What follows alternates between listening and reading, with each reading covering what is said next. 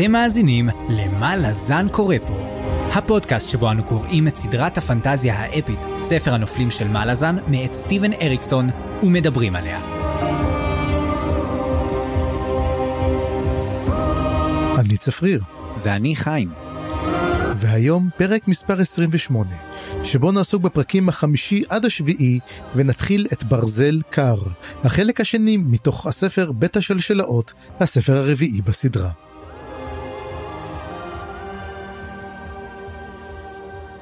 טוב, אז בדיוק לפני שהתחלנו את הפודקאסט הראיתי לצפריר תמונה.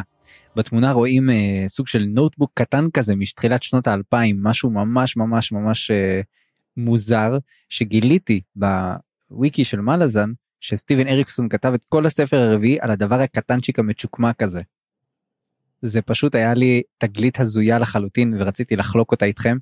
זה אני לא יודע איך הוא עשה את זה זה ממש ממש הזוי. זה יכול גם להסביר למה הוא טעה בזמנים. על כזה דבר קטן אתה לא יכול לבדוק כלום. כאילו נגיד אתה רוצה לקפוץ ולראות מה כתבת בספר קודם או לראות מה מה אתה מתכוון בהמשך השנים מתחרבשות לך לגמרי. כן לא אני לא יודע אני לא יודע אני לא יכול לדמיין לעשות דבר כזה אני מתחרפן שאני צריך לכתוב הודעות ארוכות בפלאפון אני, אני לא יכול עם זה. כן. טוב אבל אה, אריקסון אה, כנראה קורץ מחומר אחר וכל הכבוד כל הכבוד מר אריקסון אם אתה שומע את זה יאללה בוא נתחיל את החלק השני של הספר צפריר אבל לפני זה תעשה לנו קצת סדר אז בפרקים הקודמים של מה לזן קורא פה. אתם זוכרים שאמרנו לכם שאריקסון מצליח לגרום לנו להיקשר לכל הדמויות? אז קבלו את הדמות שתאהבו לשנוא ותשמחו לשמוע שמענים אותו שוב ושוב. תגידו שלום לקרסה אורלונג.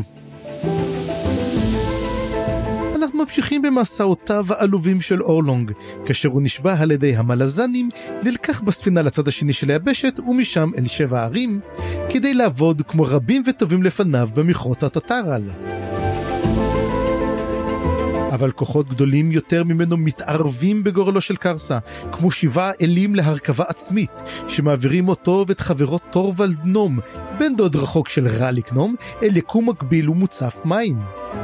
כמובן שלא עוברות כמה שניות עד שספינה עתיקה מגיעה וקרסה רוצח את כל מי שנמצא על הסיפון ובאופן הזה עונה על כמה שאלות ששאלנו את עצמנו כבר לפני מספר תוכניות. אז כן, קרסה הרג את כל מי שעל סיפון הסילנדה וכן, הוא אחראי להבאת פליסין וחבריה למשעול השבור הזה. כן, קרסה, אתה עדיין לא מתחבב עלינו, תמשיך לנסות. אז בעקבות הבריחה שלו מהמשעול השבור, קרזה וטורוולד מגיעים לשבע ערים ופוגשים את הפלנטולוג האלים ביותר בעולם, שבונה בית מסביב לדינוזאורים שלו. וככל הנראה הוא גם אחד מהמשמר הישן. צירוף מקרים ממש לא נראה לי. ושוב, נראה שקרסה חייב להיתפס שוב, להיקלע, לקבל קעקוע נקי על הפנים שלו, ולנסות לברוח שוב, הפעם עם בחור אחר בשם לאומן, אשר ייקח אותו לפגוש אישה שהוא מעריץ בשם שאיק, שעומדת לחולל מהפכה בשבע ערים. כך המעגל נסגר, קרסה אורלונג הופך לטובלקאי, ואנחנו נשארים עם פה פעור ושואלים את עצמנו, מה לזן קורה פה? מדהים כן לא אני הסכמת אז שזה דינוזאורים כי אני ירדתי מהרעיון מאז לא, אבל זה הולך יותר טוב. לא, אני ירדתי, אני חושב שזה לגמרי אמ, קצ'ן צ'מאלה, הוא אוסף כל מיני אז סוגים של יש לי קצ'ן תיאוריה צ'מאלה. אחרת שמתבררת בפרקים האלה אז נדבר על זה. או, או, או, אוקיי, אוקיי, אוקיי, זה, קש... זה לא קשור לסממנונים שגם אנחנו נראה אותם עוד קצת. לא חושב אבל אה, אולי טוב, אז בוא באמת נתחיל קצת את החלק הזה. אז קודם כל קצת לפתיחת החלק אני רק רוצה להגיד הוא שאנחנו חוזרים עוד פעם פתאום תם נכון מרגיש כאילו באמת חוזרים לספרי מלאזן כאילו בגלל היה לי גם קשה מאוד לכתוב את התקציר כי בתקציר אמרתי רגע אני, אני לא יכול לדלג כי זו דוגרי זו הייתה עלילה ליניארית ביותר. וסוף סוף בפרקים האלו אנחנו מקבלים את מה שאהבנו ריבוי דמויות ריבוי אה, עלילות שאגב אבל הן הרבה יותר מקושרות. יש הרגשה מאוד מאוד גדולה שהספר הזה הוא לוקח את מה שעשה בכל שלושת הקודמים מהדק אותם ממש ממש הדוק ומאוד מעניין. אוקיי. אני, אני רק אתייחס רגע למה שאמרת בספציפית זה הרגיש לי כמו המשך ישיר של ספר 2 כן כמו שזיכרונות הקרח הרגיש כמו המשך של ספר אה, של הספר הראשון בעצם במידה מסוימת כי חזרנו לכל מהמם. הדמויות שזנחנו קצת אה, אז אותו דבר פה וזה גם גרם לי לחשוב רגע בעצם קלאם ופידלר וכל הדמויות האלה היינו איתם בספר 2 למרות שזה דמויות שהכרנו בספר הראשון אבל באמת למדנו להכיר אותם בספר השני. אז כל הדמויות האלה שכבר שכחתי ששכחנו כאילו חזרנו אליהם וזה היה מאוד מספק בפרקים האלה. כן אתה יודע לפעמים פתאום אתה מסתכל ואתה אומר ככה טוב קלאם חוזר והוא מדבר ואמרתי רגע איפה בדיוק ואז אמרתי גם כן רגע ופידלר ומאיפה איפה זרקנו אותם פעם אחרונה. זה יודע ויש איזושהי קפיצת זמן כלשהי זאת אומרת אנחנו לא מיד יושבים אחרי הספר השני יש כאילו מין קפיצה של איזה כמה כן. שבועות אולי שאנחנו לא ראינו וקורים הרבה דברים בשבועות האלו אנחנו נדבר על זה אז באמת בוא נדבר על הקטע הראשון שבאמת פותח ובאמת זאת הנקודה הכי טובה להתחיל על מה שנראה לי שהולך להיות בעצם החלק הארי כי באמת אנחנו רוב הפרקים גם מדברים ומדובר על תבורה ועל הצבא שהיא מכינה. אז אה, בוא נתחיל לדבר עליו דבר ראשון תבורה מגיע ולא מגיעים הרבה אנשים. זה דבר ראשון שאני כבר רוצה להגיד. כביכול היה מרד כל הצבא של קולטן הארמיה השביעית התרסקה. היא לא קיימת יותר. תבורה מקימה את הארמיה ה-14 עכשיו ננסה להבין בדיוק איך הם מגיעים למספרים שלהם כי צריך לזכור הארמיה הישנה השנייה יושבת בגנבקיס. יש להם עוד באמת עוד כל כך הרבה ארמיות שמסתובבות שם מאוד מאוד מוזר. והארמיה הזאתי בנויה משלושה ליגיונות וכל מיני אה, נספחים שנמצאים שם שזה מעט מאוד עכשיו כמה זה כל אחד ליגיון אני לא קלטתי בדיוק הם אומרים כמה זה כל ליגיון. הם לא אומרים אבל אנחנו יכולים לנחש לדעתי מה שהיה לדוז'ק זה היה אה, ליגיון או שתיים לא? עשרת אלפים היו לו. משהו כזה כן. כן עכשיו היו לו שני ליגיונות אז כנראה זה חמשת אלפים מדובר על חמש עשרה אלף איש. כן וזה מאוד מאוד מוזר כי אנחנו מקבלים מין זעיר אנחנו מה שאני אוהב בעצם אצל אריקסון וגם שעושים את זה שלוקחים צבא ענק ומראים אתה יודע במיקרו את המין מחלקה או שתיים ומנסים להבין אנחנו גם נדבר מיד על המחלקה הקטנה שאנחנו באמת נדבר עליה. אז כמו שאמרנו תבורה מגיע וישר עושה סדר ואנחנו מבינים שיש לה שלושה אגרופים חדשים אגרוף על כל ליגיון וזה מעניין לראות בעצם את מי שהיא בוחרת לכל אחד מהליגיונות אז הראשון שאנחנו פוגשים הדמות הראשונה שאנחנו פוגשים אנחנו פוגשים שני אגרופים אנחנו פוגשים את בליסטיג שאנחנו כבר זוכרים אותו אה, מהספר השני הוא היה מפקד הוא היה מפקד המשמר אם אני לא טועה של ארן שרצה מאוד לתקוף וגם כן בגלל שקנב הזהיר אותו הוא לא שלח את החיילים שלו ובעצם גרם לטבח ההמוני וגם את. עכשיו גם את בהתחלה אמרתי השם הזה מוכר לי ולוקח לך כמה שניות לתפוס מזה עד שלמעשה אנחנו זוכרים גם את זה מי שראינו אותו בפרק בספר הראשון שפארן חוזר הביתה ואז פותח את השער ואז אומר לו או השטיח התעורר לחיים ואומר את זה לפארן. זה גם את הוא מפק... ראש המשמר הביתי של uh, בית פארן ותבורה לוקחת אותו איתה ובעצם הופכת אותו לאגרוף. מין וואחד קידום אם אתה אומר והוא לא נתפס טוב על ידי בליסטיק בליסטיק מסתכל על זה עקום מאוד והוא די מחזיר אותו מאוד מאוד מהר גם ואומר לו תשמע הייתי 23 שנה במלחמות גם כולל במרד הוויקני של קולטיין דרך אגב. הוא אומר וגם נפצעתי והחזירו אותי ואני אומר לא יהיה מן, מן המשוער שלמעשה הוא הציל את החיים של דוז'ק שאחרי שהסוס נשך אותו הוא בעצם משך את דוז'ק אחורה והציל את חייו זאת אומרת אני חושב שאולי אפילו נראה את זה ואני חושב שזה יהיה חמוד עוד איזה נקודה קטנה כזאת חמודה לראות איך כל הדמויות קשורות. ובעצם גם את מקבל את הפיקוד על הלגיון השמיני בליסטיג על הלגיון התשיעי ועל הלגיון העשירי מפקד טאנה ברלטה שאנחנו ראינו אותו גם בספר השני המפקד של החרבות האדומות שזאת הקבוצה של תושבי שבע ערים שהם בעצם משתפי פעולה עם אה, המלאזן עם טאנה ברלטו גם זה שהרג את שאיק ירה לחץ בראש. והסגנית שלו כמובן היא לוסטרה איל עכשיו בפעם האחרונה שראינו אותם מתבר... אם אתה זוכר פורמקוואל אותו אגרוף חדל אישים בוא נגיד שטוב טוב שנפטרנו ממנו כמה שיותר מהר כלה את כל חברי החרבות האדומות כולל את לוסטרה איל ולמעשה אנחנו מבינים שלמעשה משתחררו אנחנו נגלה על זה גם כן עוד דברים תנא ברלתם מקבל ותבורה אומרת גם כן ש... היא מחלקת אותם ואומרת שלכל אחד יכול לבחור למעשה את הקצינים שלו וזה דבר מאוד מאוד חשוב. היא מנסה, היא מנסה למעשה עושה שלושה צבאות. אני לא יודע כמה הם ישתפו פעולה אחד עם השני אבל תהיה נאמנות מאוד מאוד גבוהה בתוך הצבא זאת אומרת היא מפתחת לעצמה צבא שמורכב משלושה לגיונות שכל אחד מהם עצמאי וככה בליסטיג לוקח לו כמובן כסגן את קנב מי שראש משמר ארן כרגע ואותו בחור שאם אתם זוכרים אותו סיפור של כלם והמסע במדבר ושגיסתו מינה לה אה, לא זוכר את אשתו כרגע את השם שלה. אתה זוכר את השם של אשתו? לא. ש... שמאמצים גם איזה ילד קטן שמה שהוא אימץ ילד קטן בדיוק בסוף הספר השני. וטנה בראלטה כמובן לוקח את החרבות האדומות הוא רוצה גם לקחת את לוסטרה ייל אבל אנחנו נדבר שללוסטרה ייל יש לה גורל קצת שונה אנחנו נדבר על זה מיד. כל הפרק הראשון למעשה הוא מורכב מהמון המון חלקים אבל החלק הגדול שלו זה למעשה ההשתלטות של תבורה על הצבא ובעצם על מהותה מה היא מתכנת לעשות אנחנו רואים בדיוק את אותה תמונה תמונת ראי בסוף הפרק השביעי שאנחנו רואים בדיוק את שאיק עושה את אותה מועצת מלחמה ואנחנו מבינים בדיוק את שני הכוחות והכי מדהים שכל אחת מהחיות לבן פארן הן שולטות כרגע ועושות את זה. אז זה מעניין לראות שהאם זאת באמת מלחמה בין ממלכות או מלחמה בין אחיות.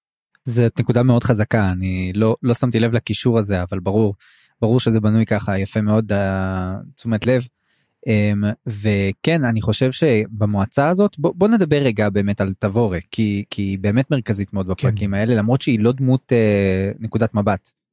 אנחנו משתמשים בעצם בדמויות אחרות לנקודת מבט אבל בוא בוא טיפה נאפיין אותה אני חושב שתבורה מוצגת פה בצורה מאוד מאוד uh, טובה. אני מתכוון טובה בקטע שהיא נראית מאוד אפקטיבית כי בהתחלה יש לנו המון שאלות לגביה. כאילו מה תבורה היא סתם אחות של פארן לא ברור מאיפה היא הגיעה. גם במהלך הפרקים שומעים קולות של אה, איך נתנו לה עכשיו לפקד על שלושה ליגיונות? אם היא בכלל אולי יש לה ניסיון לפקד על אה, משמר הבית של של פארן. mm-hmm. אבל כרגע היא שולטת על ליגיונות שלמים ואמורה איכשהו לנצח את המערכה ב, בשבע הערים. איך היא אמורה לעשות את זה. אני חושב שהיא מוצגת פה בצורה מאוד מאוד אה, חזקה היא יודעת מה היא רוצה היא מאוד מאוד כוחנית היא נותנת את הפקודות שלה בלי למצמץ זאת אומרת היא יודעת לפקד. אני חושב שיש לה נקודת פתיחה מאוד מאוד חזקה. השאלה שבאמת מטרידה אותי פה לגביה זה באמת מה שאמרת במישור האישי. זה לא נראה שהיא מחוברת לשום דבר. אין לה ממש קשר ואם אצל פליסין זאת אומרת שאיק אנחנו עוד נראה שיש שם איזה שהם עוד נקודות שמחברות אותה למשפחה שלה יותר נכון לאח שלה יש לה נקודות שמחברות אותה להבוריק אבל וגם שם הסיפור לא פשוט אבל לתבורה אין לנו שום דבר במישור האישי כרגע שמחבר אותה כיצור אנושי אמ, וזה מה שמטריד אותי מאוד בדמות הזאת. אני דווקא חושב להגיד את האמת אפילו להפך תבורה היא, היא משהו מעניין אתה יודע יש לנו כאלו שלוקחים צבא או מפקדי צבא גנרלים כאנשים לוחמים בעלי טקטיקה טובה. היא מנהלנית, זה מה שהיא. היא יודעת לוגיסטיקה, היא יודעת כוח אדם, וזה מה שהיא באה לעשות. היא באה לתת סדר, היא באה לתת פקודות, היא באה לוודא שפקודות נעשות. אין לה ידע צבאי. אבל צריך גם לזכור דבר אחר, לורן. מה היה הידע שלה? היא הייתה בת 20 לורן, היא לא הייתה מבוגרת בכלל. היא הייתה, אם אני לא טועה, הייתה קלואו לפני זה, נכון? ושם לסין הכירה אותה. כלומר, אין לנו ידיעה. לעומת זאת העובדה שתבורן נמצאת שמה הרבה אנשים מפקפקים בזה כי אומרים היא שמשהו שתבורה היא מסתירה משהו. ויש סיכוי שלסין בכוונה הולכת על המשפט אתה יודע שמור על החברים שלך קרובים ועל האויבים שלך עוד יותר קרוב והיא בכוונה שם אותה שם כדי לראות מה היא תעשה. וכל הקשר של תבורה עם הציפורניים עם הטיילונס מאוד מאוד מחשיד והעלה לי תיאוריה ואני יכול כבר להגיד אותה שתבורי תעלון בעצמה. ולא סתם תעלון אלא המפקדת שלהם. אז האומנם היא יכולה האמת, האמת היה קשר אני, אני חושב שיש קשר למשפחה של פארן הרבה יותר ממה שאנחנו מכירים ואני אתן גם כן את התיאוריה בפרק השביעי אה, להיסטוריה של בית פארן. נקודה מצוינת. ואנחנו נדבר על זה אבל בוא נדבר קצת אה, קודם כל על, על הסצנה הראשונה שאנחנו רואים זה שמגיע צבא שובר דלתות ואנחנו מוצאים את סקווינט אותו אחד אה, מצמץ או איך שקראנו לו אתה יודע, אה, הרג את קולטיין ונכנס לזה לדיכאון, וגוררים אותו מכוסה בכיס של עצמו, זאת אומרת הוא כן הסתתר, הוא לא ברח מארן. וגם את גם כן הוא מין הלן כזה הוא ממש כמו תבורי ממש מין ממש אני מרגיש שהוא יד ימינה כי שניהם מסתכלים איך הוא אומר לו תשמע הוא הרג את קולטיין הוא שבור ובילסטיג מדבר ממש מהלב אומר לו אני לא צריך חיילים שבורים אני צריך חיילים שיודעים להילחם הוא לא מסוגל להילחם תעיף אותו אני צריך חיילים אנחנו במלחמה אנחנו אוקיי ספגנו תבוסה תהפכו דף אנחנו ממשיכים הלאה אנחנו מקום אחר. הם, לא מתחשבים בזה הם לא נותנים להם אפילו זמן להתרושש כאילו אומרים אנחנו מתאספים ואנחנו יוצאים וזה מה שהיא עושה. וזה קורה גם כן שהיא מדברת על הוויקנים. היא הרי תבור היא אוספת את כולם והיא לוקחת אותם לשיחות אישיות. היא לוקחת גם כן את הוויקנים ומי שנותר מהוויקנים זה 40 בסך הכל. מכל הכל, מה שקולטיין הביא לארמיה השביעית יצאו 40 ומגיעים נת'ר ניל ותמול תמול זה הבחור הצעיר שבעצם קולטיין כאילו כמו טיפח אותו ולמעשה נתן לו את הפיקוד על הוויקנים עכשיו צריך לזכור שהוא צעיר מאוד ויש עוד יותר מבוגרים ממנו. הוא בן 14 אם אני לא טועה. כן בן 14 בערך ותבין זה מה שאומר שהוא ה... הוא אומר יש עוד ארבעה יותר מבוגרים ממנו בכל בכל המצב ותבורה מבינה ישר דבר אחד היא מבינה שהיא צריכה אותם היא צריכה את הוויקנים מספסבו דבר אחד אין לה מאגים. היא מגל... אומרת שמע אין לי מאגים פה אני צריכה את הוורלוקס והם אומרים לה אין לנו כבר כוחות יותר. הם, שם הרוחות כבר לא משתפות אותנו פעולה. והתשובה שלה זה ואומרים אנחנו רוצים לחזור בחזרה הביתה. התשובה של דבר אחד משמעית לא אתם לא חוזרים אין לכם את האלים שלכם טוב ת, ת, כדאי מאוד שתשיגו אותם עד שנגיע לררקו כי אתם הולכים להגן עליהם מדריז'נה. והיא לא תסבול שום בגידה או שום בעיה אחרת. ואז היא תבין היא רוצה לבדוק דבר נוסף האם יהיו לה עריקים. היא מבינה שיש לה מצב של עריקים פה ויש סיכוי שכל הוויקנים יערקו. בגלל זה היא, היא משיגה את תמול ואומרת שהיא צריכה להשיג את הברית איתו. והוא אומרת לו יש עוד אנשים יותר מבוגרים ממך? כאילו שקוראים תיגר על המנהיגות שלך הוא אומר לה שכן אבל הם לא קוראים אליו תיגר.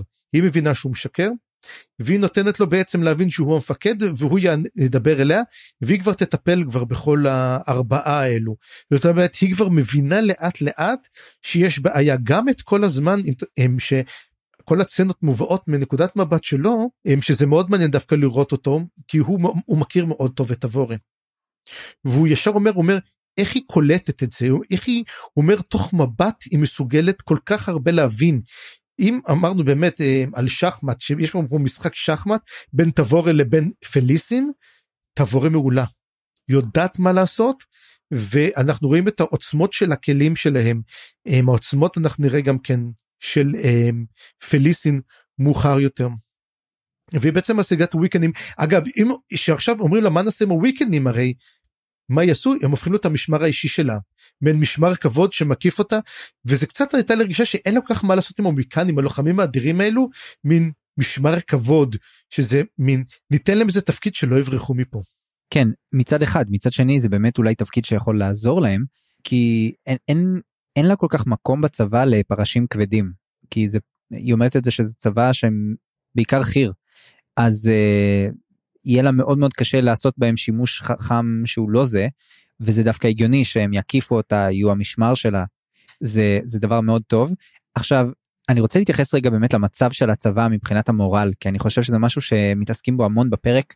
באמת דרך הסצנה הזאת של סקווינט שממנה אנחנו מתחילים אנחנו באמת רואים את המצב המזעזע כי אני חושב שזה זה, זאת דוגמה. בעצם סקווינט זה זה סמל שדרכו אנחנו רואים את המצב של כל הצבא כי בעצם הצבא יצא שבור גם מי, שז... מי שהצליח גם, גם מי שניצח ואני חושב שאפילו הצד השני מדבר על זה בפרק השביעי בצד של שאיק. אמנם הם ניצחו אבל הם בעצם בעצם בעצם הפסידו ואפשר לראות את זה גם באפיגרף של פרק 5 הוא מאוד קצר והוא אנונימי אנחנו לא יודעים מי, מי אמר את זה אבל woe to the fallen in the alleys of Aaron. מי זה מי, מי נהרג באליז אב ארן בעצם הרי כל המלחמה קרה, קרתה מחוץ לארן. הכוונה היא שגם מי שהיה בתוך ארן נפל במלחמה. The Chain of Dogs היה כזה אירוע מזעזע שכל מי שהיה גם בעיר בעצם במובן מסוים נהרג. ועכשיו תבורי צריכה עם השאריות האלה לעשות משהו ואני חושב שזה מרשים שהיא מצליחה לעשות בינתיים את מה שהיא מצליחה לעשות. היא מקבלת המון אה, מתגייסים חדשים אבל היא צריכה איכשהו לנסות לאחד את הכוחות האלה וליצור צבא חדש מתפקד. זה באמת נראה את הצבא אנחנו מקבלים גם כן אה, דוגמה לצבא הזה זה מיד אנחנו נדבר על המחלקות בליגיון התשיעי הליגיון של בליסטיג ואז בוא נדבר אבל לפני זה על דבר קטנצ'יק עוד דיברנו על לוסטר העיל. ולוסטר העיל מקבלת גם כן POV כמו שהיא קיבלה גם בספרים הקודמים והיא זוכה לאיחוד הנהדר והמקסים עם פיני. הידוע בכינוי פרל אותו תופר שבפעם האחרונה ראינו שהוא לא כל כך היה גמר בחלק הכי טוב של הצד של המפה הפוליטית בוא נגיד ופתאום הוא מגיע אליה והוא שמח אחרי שכמעט נרצח יחד עם כל הקלוז האחרים על ידי כלם והוא מגיע אליה ואומר לה תשמעי כמה כיף לפגוש אותך כמה זה אני כל כך שמחתי לראות אותך והוא אומר לה תשמעי יש לי בקשה מכיוון שכל כך עבד יפה פעם אני ביקשתי שתהיי הסגנית שלי. ואומרת לו בחיים לא ואומר לה אה אבל כבר תבורי כבר אישרה את זה. והיא בשוק ובאמת שהם עושים את הפגישה הם מגיעים יחדיו תבורי ומגיע לתבורי מגיעים לסטר העיל ופרל ואז היא נותנת להם משימה מיוחדת. צריך לזכור הם פרל לא נמצא במצב טוב הוא נמצא כרגע אה, במצב קשה מאוד מבחינת הקלואו הוא, נמצ... הוא אפילו נחשב לעריק למעין פריבוטר כזה הוא יכול לעשות משימות כאילו חופשי למרבה במחיר והוא מוכן לעבוד עבור תבורה תמורת העלאת מעמדו כמובן ויש סיכוי גם כן מעל טופר אותו ראש קלואו שאנחנו ראינו כבר בספר הראשון. והיא נותנת להם משימה מאוד מאוד פשוטה למצוא את פליסין.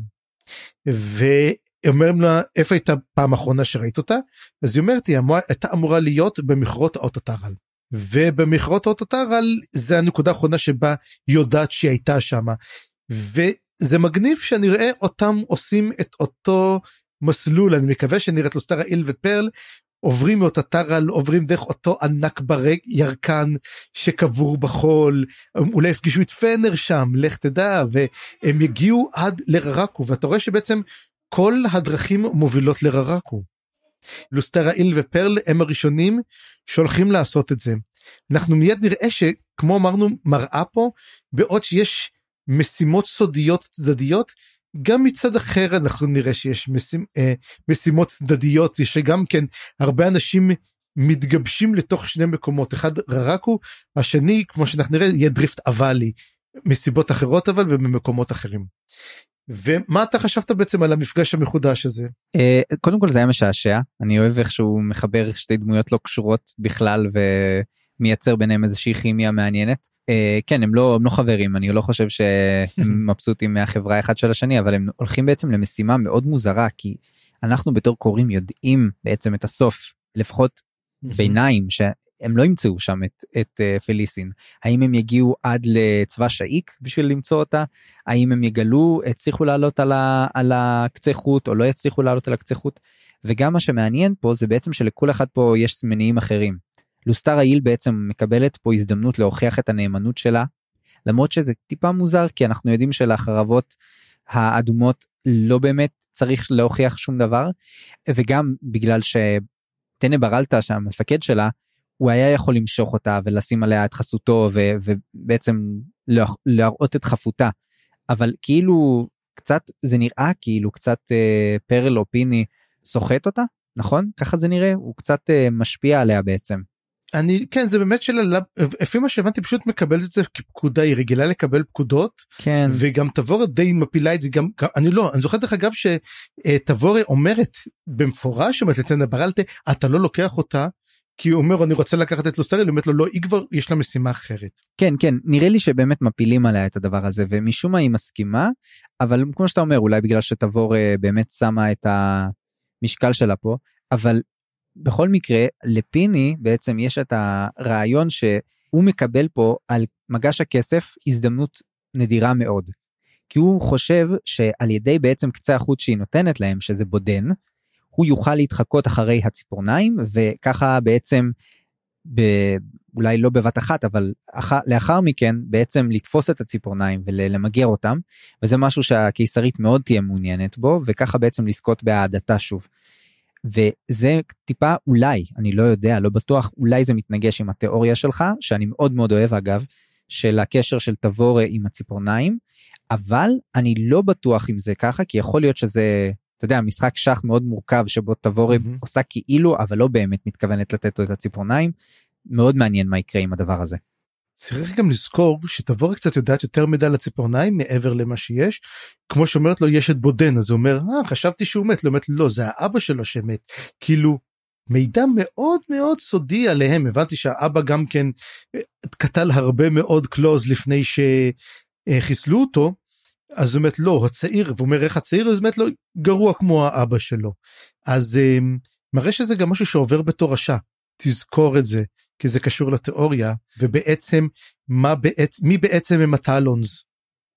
וזה תיאוריה קצת יותר רחבה טיפ טיפה.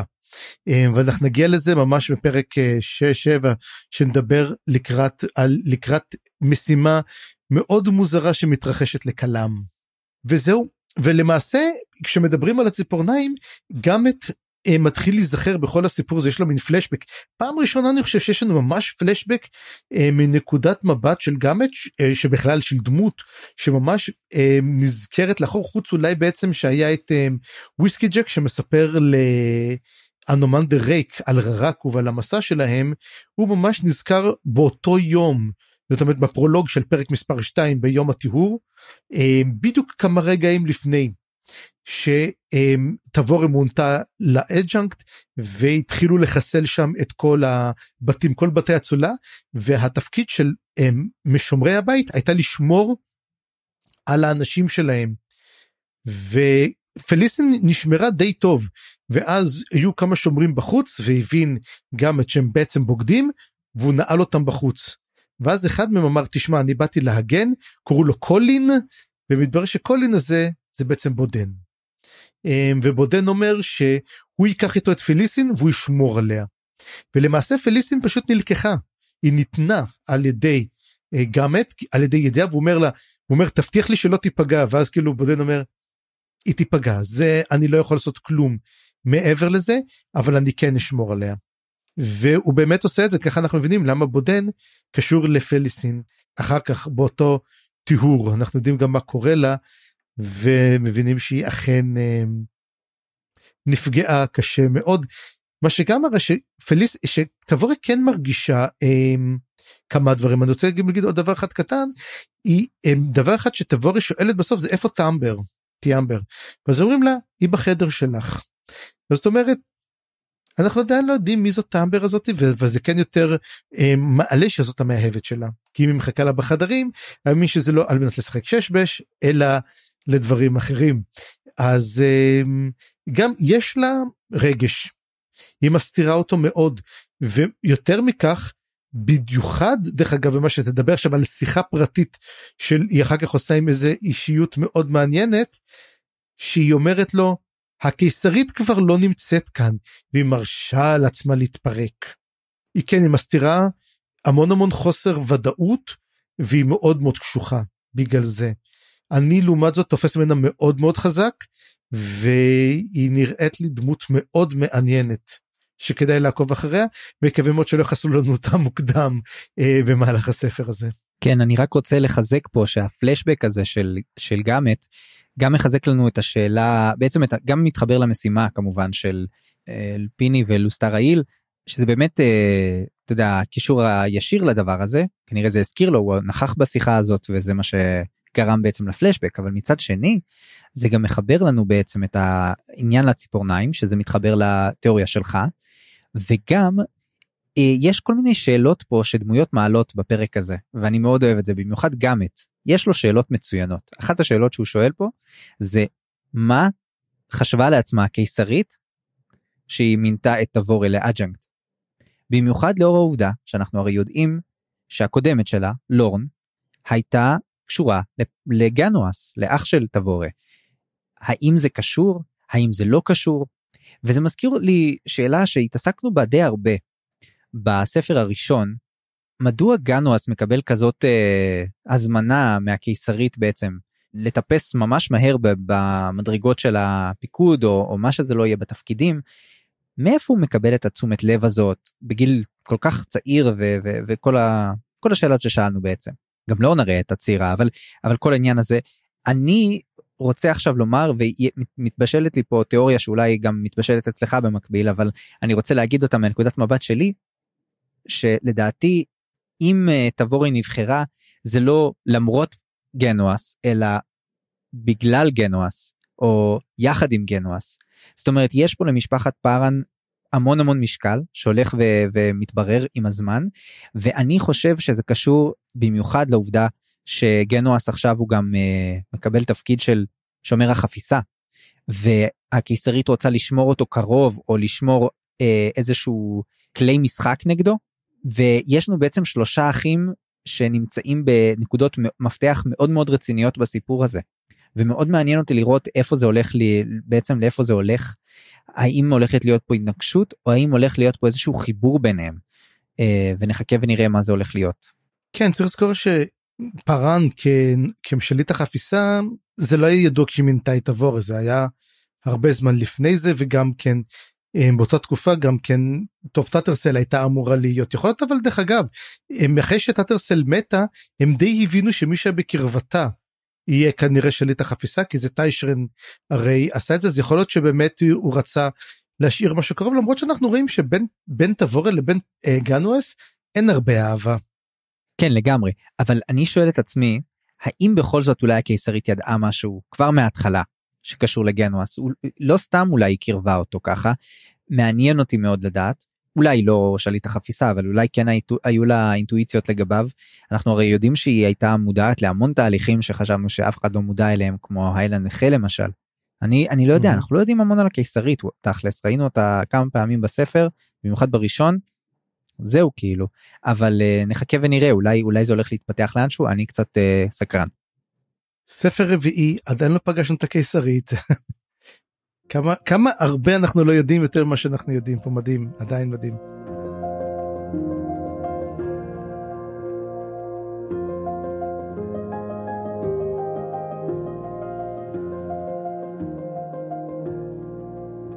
ובוא נעבור בעצם לשיחה מאוד רצינית שקורית פה בפרק.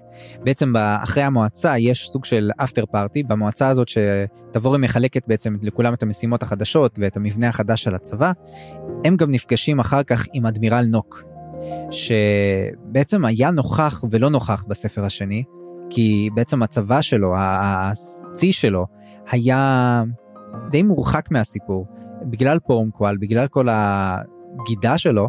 הוא לא היה קשור ו- והוא היה יכול להציל הרבה. הוא היה יכול להציל את uh, ש- כל שרשרת הכלבים אם היו משחקים את הקלפים שלהם נכון. אבל, וגם זו עוד אחת מהשאלות שישר גם את שואל, שאלה מצוינת, מדוע אדמירל נוק לא העיף את פורנקואל, לא תפס פיקוד? הרי אדמירל נוק הוא לא, הוא לא פראייר. הוא יכול, יש לו הרבה כוח, הוא מהמשמר הישן, אה, אחד מהאחרונים שנותרו מהמשמר הישן לצורך העניין וגם נדבר על זה עוד רגע אבל זאת שאלה מצוינת ואני חושב שזאת גם הנקודת פתיחה של השיחה הזאת. היא מתחילה בצורה מאוד מתוחה ואני חושב שיש פה סוג של בירור על הנאמנויות וזה, וזה הדדי. אני חושב שגם אדמירל נוק בודק את תבורי וגם תבורי בודקת את אדמירל נוק.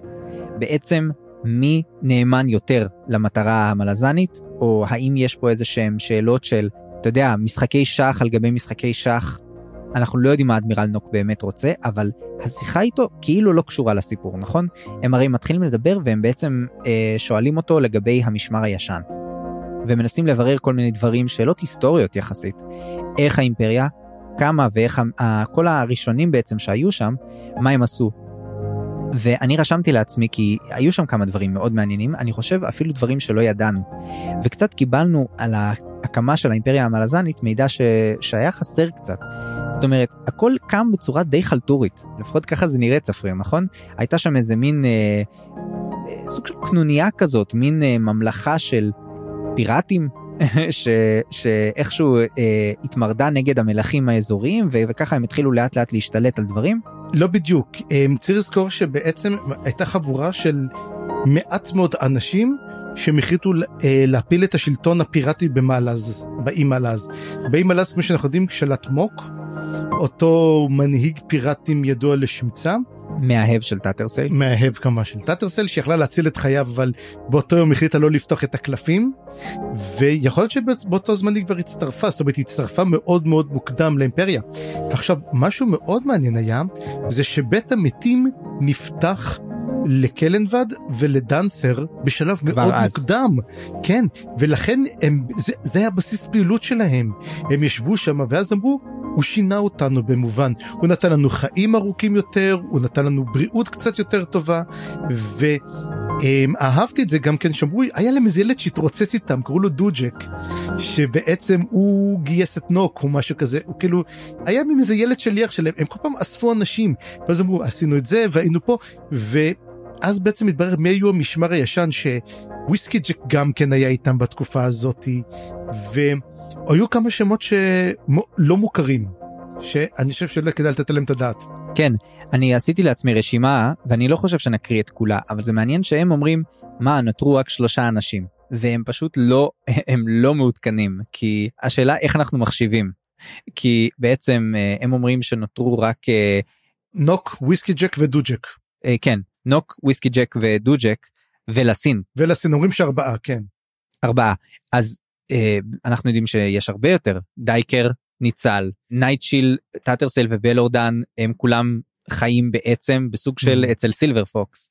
ויש לנו את אה, אורקו וקרטרון קראסט כמובן שמוזכרים כן, גם. אור, כן אורקו וקרטרון שיש לנו תיאוריות שהם חיים שניהם.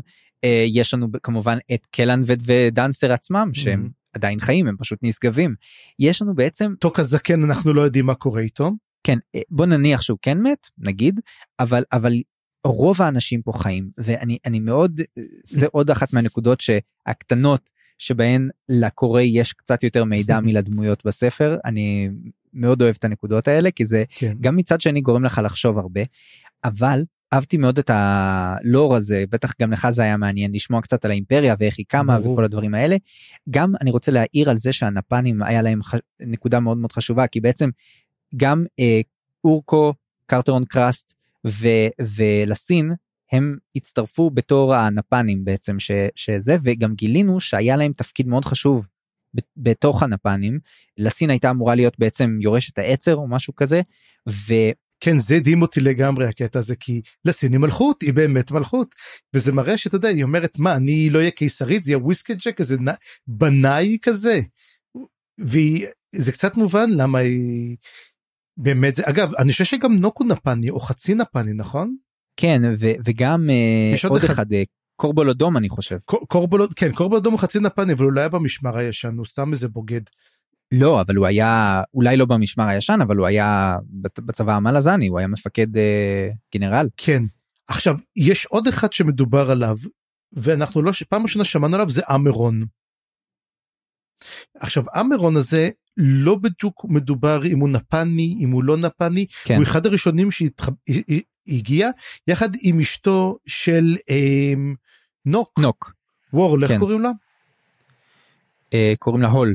הול אז um, פשוט בשמיעה שמעתי וורל אז הול והיא מתה היא מתה במהלך הקרבות הגדולים של כן. כינון האימפריה היא כבר לא איתנו. או אמנם ופה... אתה יודע כן. זה כאילו מני של האומנם היא לא נמצאת.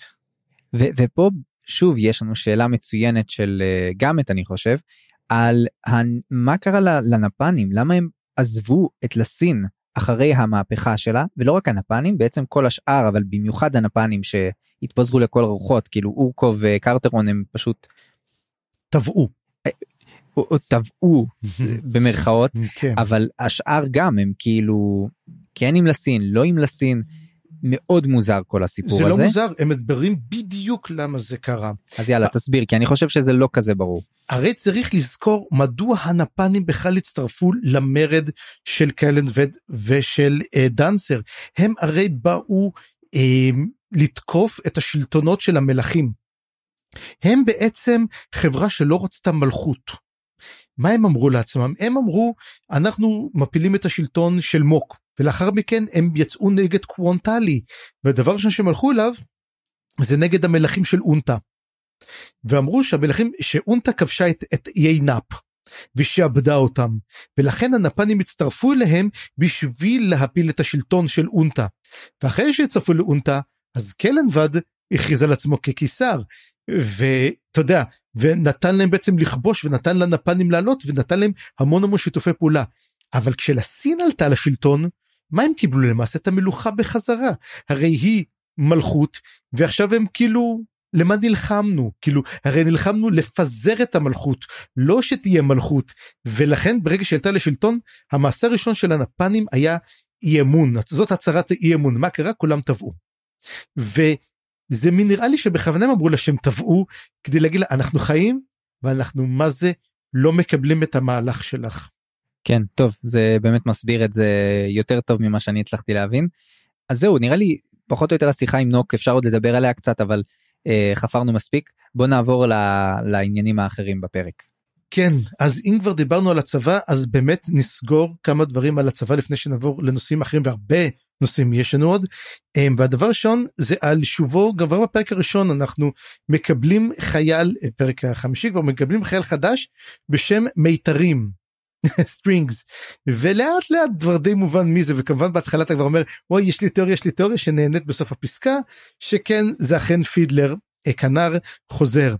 אמ, וכנר כבר בוא נגיד הוא כבר מאוד מבוגר. יש לו קצין קוראים לו רנל זה קצין בלאי אבל ברמות בלאי אנחנו נראה כמה פאקים הוא עושה. והוא כזה אתה יודע מנסה כזה לתפוס תחת בהתחלה על, אה, על סטרינגס כזה ולא נו וזה ואני פה ופידלר ממש לא סופר אותו. הוא אכפת לו מהמחלקה שלו ומתברר שהוא כנראה עושה רושם כל כך טוב על רנל שהוא מקבל את הפיקוד על המחלקה שזאת המחלקה הרביעית. שמחלקה... הופך לסמל מחלקה בעצם. סמל מחלקה כן והוא יש לו בעצם שישה חמישה שישה אנשים ונדבר על באמת על המעניינים מביניהם הוא לוקח לו כרבת אמ, טיפוס אני לא זוכר כרגע איך קוראים לו אבל הוא שקט הוא פשוט לא פותח את הפה של איך קוראים לו? טאר. טאר כן טאר. זפת בקיצור. כן זפת. ו... אז כן מגיע טאר. טאר הוא למעשה הסגן שלו והוא לא מדבר. ואז אומרים לו רגע הוא לא מדבר זה אומר טוב זה בדיוק מה שצריך מרב"ט זה התוכנה התכונה המושלמת בעצם להיות מפקד מחלקה זה להיות בשקט ולמה קוראים לו טר הוא קיבל את השם כי הוא יכל להחזיק מגן ואי אפשר היה להזיז אותו. וזה די אתה יודע יכולת כזאתי אתה יודע להבי אינפנטרי אתה יודע הוא אומר לו גם כן אתה צריך להיות חייל אתה יודע שמחזיק שורת שמגנים שאפשר שסוסים לא יכולים לשבור אותם. ואז הוא אומר לו טוב אין מה לעשות כאילו נתנו לי כל מיני אנשים אתה יודע הוא, הוא בכלל מרין אמרו איך אתה מרין בכלל. הוא אומר אה, אני יודע לראות ברובי קשת זה כאילו מה שזאת המחלקה שלו כי הרי צריך לזכור שגם כן פידלר הוא בכלל sapper הוא בכלל אמ, איך זה חבלן. ומראה שהם כאילו גיבבו וזה אחד הדברים שמראים בעצם מגבבים כל מיני צעירים. ואז לוקחים ואז הוא אומר להם תגידו לי ואז יש איזה אחת בחורה שקוראים לה סמיילס שזה מצחיק שהיא למה? כי היא אף פעם לא מחייכת. שזה קצת הזכיר לי ב Deep Space 9 היה את אובריין שהוא היה רע קראו לו סמיילי אובריין. למה. הוא היה הבחור הכי עגום וזה ואז הוא אומר תגידו לי מאיפה כל השמות האלו? מאיפה קיבלתם אותם ואנחנו מקבלים את ההיסטוריה. שיש אחד סמל שקוראים לו ברייבן טות' שן שבורה או שן, שן עקומה שן חסרה שנתן לו את השמות האלו לכולם. שזה התפקיד הוא בין סמל מחלקה כמו אתה יודע כמו סמל הרטמן ב Full Metal Jacket שתופס אותם ונותן להם שמות שנותן לו גומר פייל וג'וקר. אתה יודע ממש Full Metal Jacket. זה היה לי תחושה שזה אותו אחד ואם אי פעם משחק השחקן אר לי ארמי כבר מת. אבל זהו זהו זה ברייבן טות' לגמרי הוא. ואז הוא אומר רגע ומאיפה ברייבן טות' קיבל את השם הזה? זה אומר אני נתתי את השם הזה. הוא חושב שהוא נלחמנו והוא תפס לי את השן ופשוט שברתי לו את השן. הוא נשך אותו ופשוט שבר לו את הפה תוך כדי בקרב שלו עם וויסקי ג'ק וכל החבר'ה. אז אמ, מראה גם הוא אומר מה הוא עדיין חי? מראה כמה דרך אגב שחשבנו שאיך קוראים לו? אמ, פידלר צעיר הוא לא צעיר בכלל. אבל אתה זוכר שראינו אותו לפני איזה עשר שנים והוא נראה צעיר לפני עשר שנים זה לא הוא כנראה היה המון הוא היה מאוד מאוד מבוגר כנראה פשוט היה לו baby face או משהו כזה ופשוט. הוא, הוא כבר בין הוא כבר בין 40 אמ, פלוס 50 אפילו יכול להיות פידלר. אני חושב שאם אם מסתכלים על כל ה... זה שהוא היה עם וויסקי ג'ק מההתחלה אפשר לומר סוג של הוא, הוא ממש אה, לא צעיר. אנחנו ראינו אותו עוד בפרולוג של הספר הראשון אם ניסחר בדיוק, כן. פארן גנואס וכל הדברים האלה כן אבל פארן היה זה אבל זה עשר שנים לפני הספר הראשון זה עשר שנים לפני כן אבל אבל כבר אז הוא לא היה צעיר כנראה. הוא אמרו שהוא ילד נראה בן 15. לא לא לא פארן לא אומר. שהוא בכלל לא נראה מבוגר, לא- פארן אומר שהוא לא נראה מבוגר ממנו בכלל. טוב תראה אבל דיברנו על זה כבר בספר השני אני חושב שפידלר יותר מבוגר או מתנהג יותר מבוגר ממשהו הוא פשוט נשבר לו הוא כבר כל כך אה, זה זה ממש מוזר גם שהוא רצה להתגייס מחדש אבל אבל כן אנחנו כן. רואים שהוא מבו... הוא, הוא בקיצור הוא זקן במונחים צבאיים גם הוא, הוא פשוט אה, אתה יודע יש לו פזם אה, וזה ברור כן. וזה ואז- קשור רגע רגע הקטע הזה של השמות של ברייבן טות' כן. קודם כל יש לי פה עניין לדבר על שמות בכללי אבל אני אדבר על זה קצת יותר מאוחר כשנדבר על קרוקוס.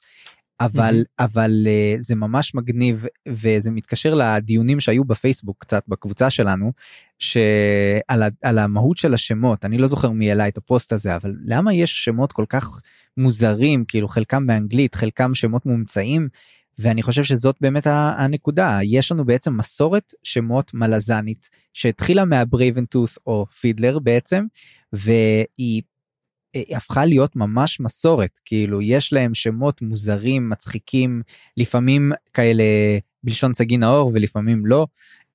ממש מגניב. כן. אגב, פה מה שכתוב פה הם, ב- הם ליגיון השמיני לא התשיעי אני חשבתי שהם בליגיון התשיעי דרך בליסטיג הם בליגיון לפי מה שכתוב פה הם בליגיון השמיני תחת גאמט אז יהיה מעניין לראות. כתוב גם כן שאלו חיילים מרינס מהמחלקה התשיעית לא המחלקה הרביעית. שזה מעניין אולי זאת שאלה טובה נכון?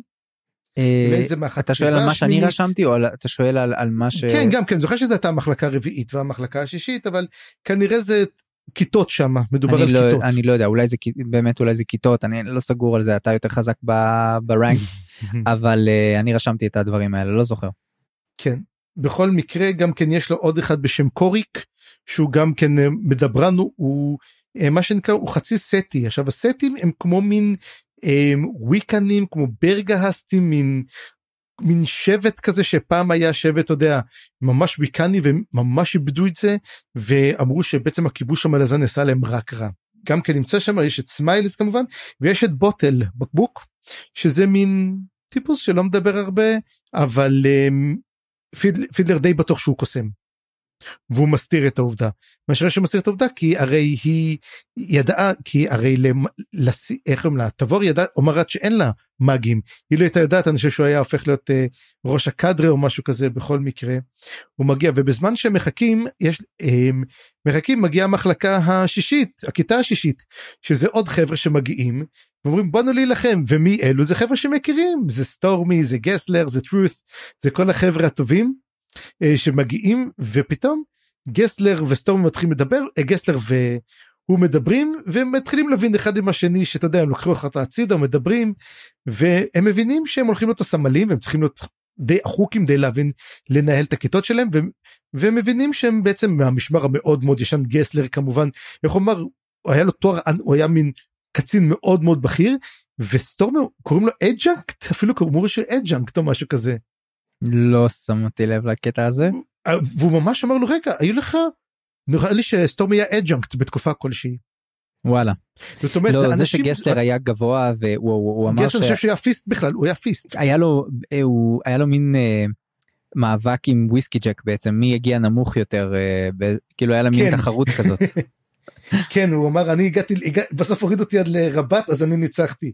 ואז הוא מסתכל עליו ואז הוא אומר הוא היה קפטן גסלר והוא היה adjutant הוא לא adjunct כן, adjutant. adjutant adjutant. כן. אז הם היו בעצם אה, מאוד מאוד בכירים שניהם והידרדרו מאוד מאוד למטה ולא אכפת לי מזה אבל קודם כל כמה דברים כן מעניינים קודם כל יש להם שלושה חיילים בינתיים הם מחכים שעוד יגיעו זאת אומרת הם יקבלו כיתה יותר גדולה אחד בשם טאבוספונד שלא מכירים אותו סנדס כנראה הוא הרבה על הקרקע ודמות נוספת פלה מי שהיה שומר במכרות האוטטר שרד את זה ואותו אחד שניסה בעצם לעזור לפליסין. אה, השאלה האם אה, לוסטר העיל במהלך וזה מה שאמרתי הרי הוא היה שומר שם האם לוסטר העיל ופיני יגיעו קודם כל גם לחקור אותו לראות מה קרה והאם החקירה שם תהיה טובה אם היא תעבור בסדר. ולמעשה זה הצבא מה שאנחנו מקבלים פה לפי דעתי בכל התמונה הזאת של הצבא המלזני צבא קצת מבולבל אבל אה, אתה יודע חלקו נחוש החדשים חלקם לא מבינים מה הם עושים שם וחלקם לא מוכנים להילחם. המצב המלזני הוא נמוך מאוד. דרך אגב הם הלגיונות הם מאוד מאוד לא כאלו כוחות גדולים כי הם אפילו אומרים אילו גם מדברים על זה אצל פלסטין אילו היו מגיעים עשרת אלפים של וויסקי של דוז'ק היינו מפחדים. אז זאת אומרת שאין פה גם עשרת אלפים. זאת אומרת כמה כל ליגיון מכיל וכמה חיילים נשלחו לקרב. אני חושב שנגיד שכל ליגיון זה אלפיים שלושת אלפים אפילו לא. אפילו לא. וזה די מוזר. זאת אומרת אתה היה מרד? מה שלך אה, לסין בשביל לדכא את המרד? שלושה ליגיונות? היא קוראת לזה ארמיה ה-14 נורא נורא מוזר המהלכים. אמ, השאלה אם יש משהו שלסין ותבור יודעות שאנחנו עצמנו עדיין לא יודעים. אני חושב שבעיקר מה שהן יודעות זה שעדיין אין, אין מלחמה עדיין זאת אומרת עדיין הכל בבנייה אני חושב שזאת לא מלחמה כמו שהיה לנו מקודם מאוד בהולה. טוב נראה עוד איך, איך זה יתפתח אבל יש פה אה, מהלכים רציניים שקורים וכן אנחנו גם יודעים שדוז'ק בשלב הזה כנראה הולך כבר לעזור אה, בדרכו אבל נראה בדיוק אם זה קורה ואיך זה קורה. אה, רק עוד נקודה אחרונה על השלישייה שפגשנו מהסילנדה. הם איבדו את הספינה זה ממש מגניב כן כאילו, לקחו להם את הסילנדה לקחו להם את הסילנדה הם נורא עצבניים על זה בצדק לדעתי אבל כן אה, סוג של טוב תיקחו תביאו לנו את הספינה אגב שהם השתמשו בה כדי להציל את כל הוויקנים שראינו מקודם של ה-40 הנותרים. בקיצור כל הסיפור הזה אה, היה מאוד מגניב. אני מאוד שמח לראות שוב את פידלר אני ממש מבסוט על, על גם הקשר שלו עם גסלר עכשיו ויש לנו ברידג' ברנרס אה, חדשים אני חושב שאפשר לעקוב אחריהם ולראות את המלחמה ממיקרו. אני חושש לחייהם וזה אחד הדברים שאתה לומד להכיר במלאזן זאת אומרת איזה כיף חיילים חדשים איזה כיף מחלקה חדשה הם הולכים כולם למות. אז אם כבר מדברים על למות, בוא נעבור לזווית אחרת לגמרי, ואני מאוד מאוד שמחתי על הכיוון החדש הזה, ונדבר על דמות שלא ראינו מאז הספר הראשון, דמות מאוד מאוד חשובה שפחות או יותר התחילה את הספר, וזה כמובן קוטיליון. וקוטיליון, שאגב הרבה יותר דומיננטי עכשיו מאשר שאדו ת'רון, אנחנו לא יודעים מה שאדו ת'רון עושה או מתכנן או זה, קוטיליון פועל פה המון, ומתחילים להתבשל אצלו דברים.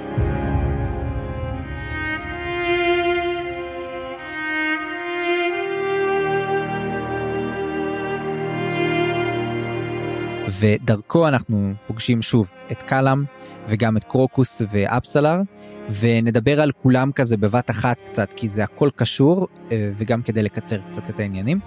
אז בואו נדבר קצת על קוטיליון. לקוטיליון יש תוכניות. אנחנו עוד לא סגורים לגמרי מה התוכניות האלה מכילות אבל הוא מתכונן למשהו. זה קשור קצת אולי למשעול הצללים שכנראה מאוים על ידי איזה משהו ואנחנו יכולים לשער כל מיני דברים בסיפור הזה ואולי נעלה פה איזה תיאוריה או שתיים אבל הפעולות שלו מדברות בעד עצמן. דבר ראשון אפסלר וקרוקוס מופיעים להם בקוון טאלי איפה ש... בעצם הסיפור של, של אפסלר התחיל עם הטבח, סליחה, איתקו קן, לא קוון טאלי. קוון טאלי זאת היבשת, זה בסדר, זה עדיין באיתקו קן. אה, כן, כן, כן, באיתקו קן בעצם הם חוזרים לביתה, ומסתבר שמאחורי הקלעים, זאת אומרת, לא, לא בדפים עצמם של הספר, אבא של אפסלר נפטר, הם הגיעו הביתה וכנראה מת בשנתו. לא ברור בדיוק מה קרה ולמה זה קרה, אבל זה מאוד אה, השפיע על אפסלר. והם קצת היו אבודים גם אמסלר וגם קרוקוס.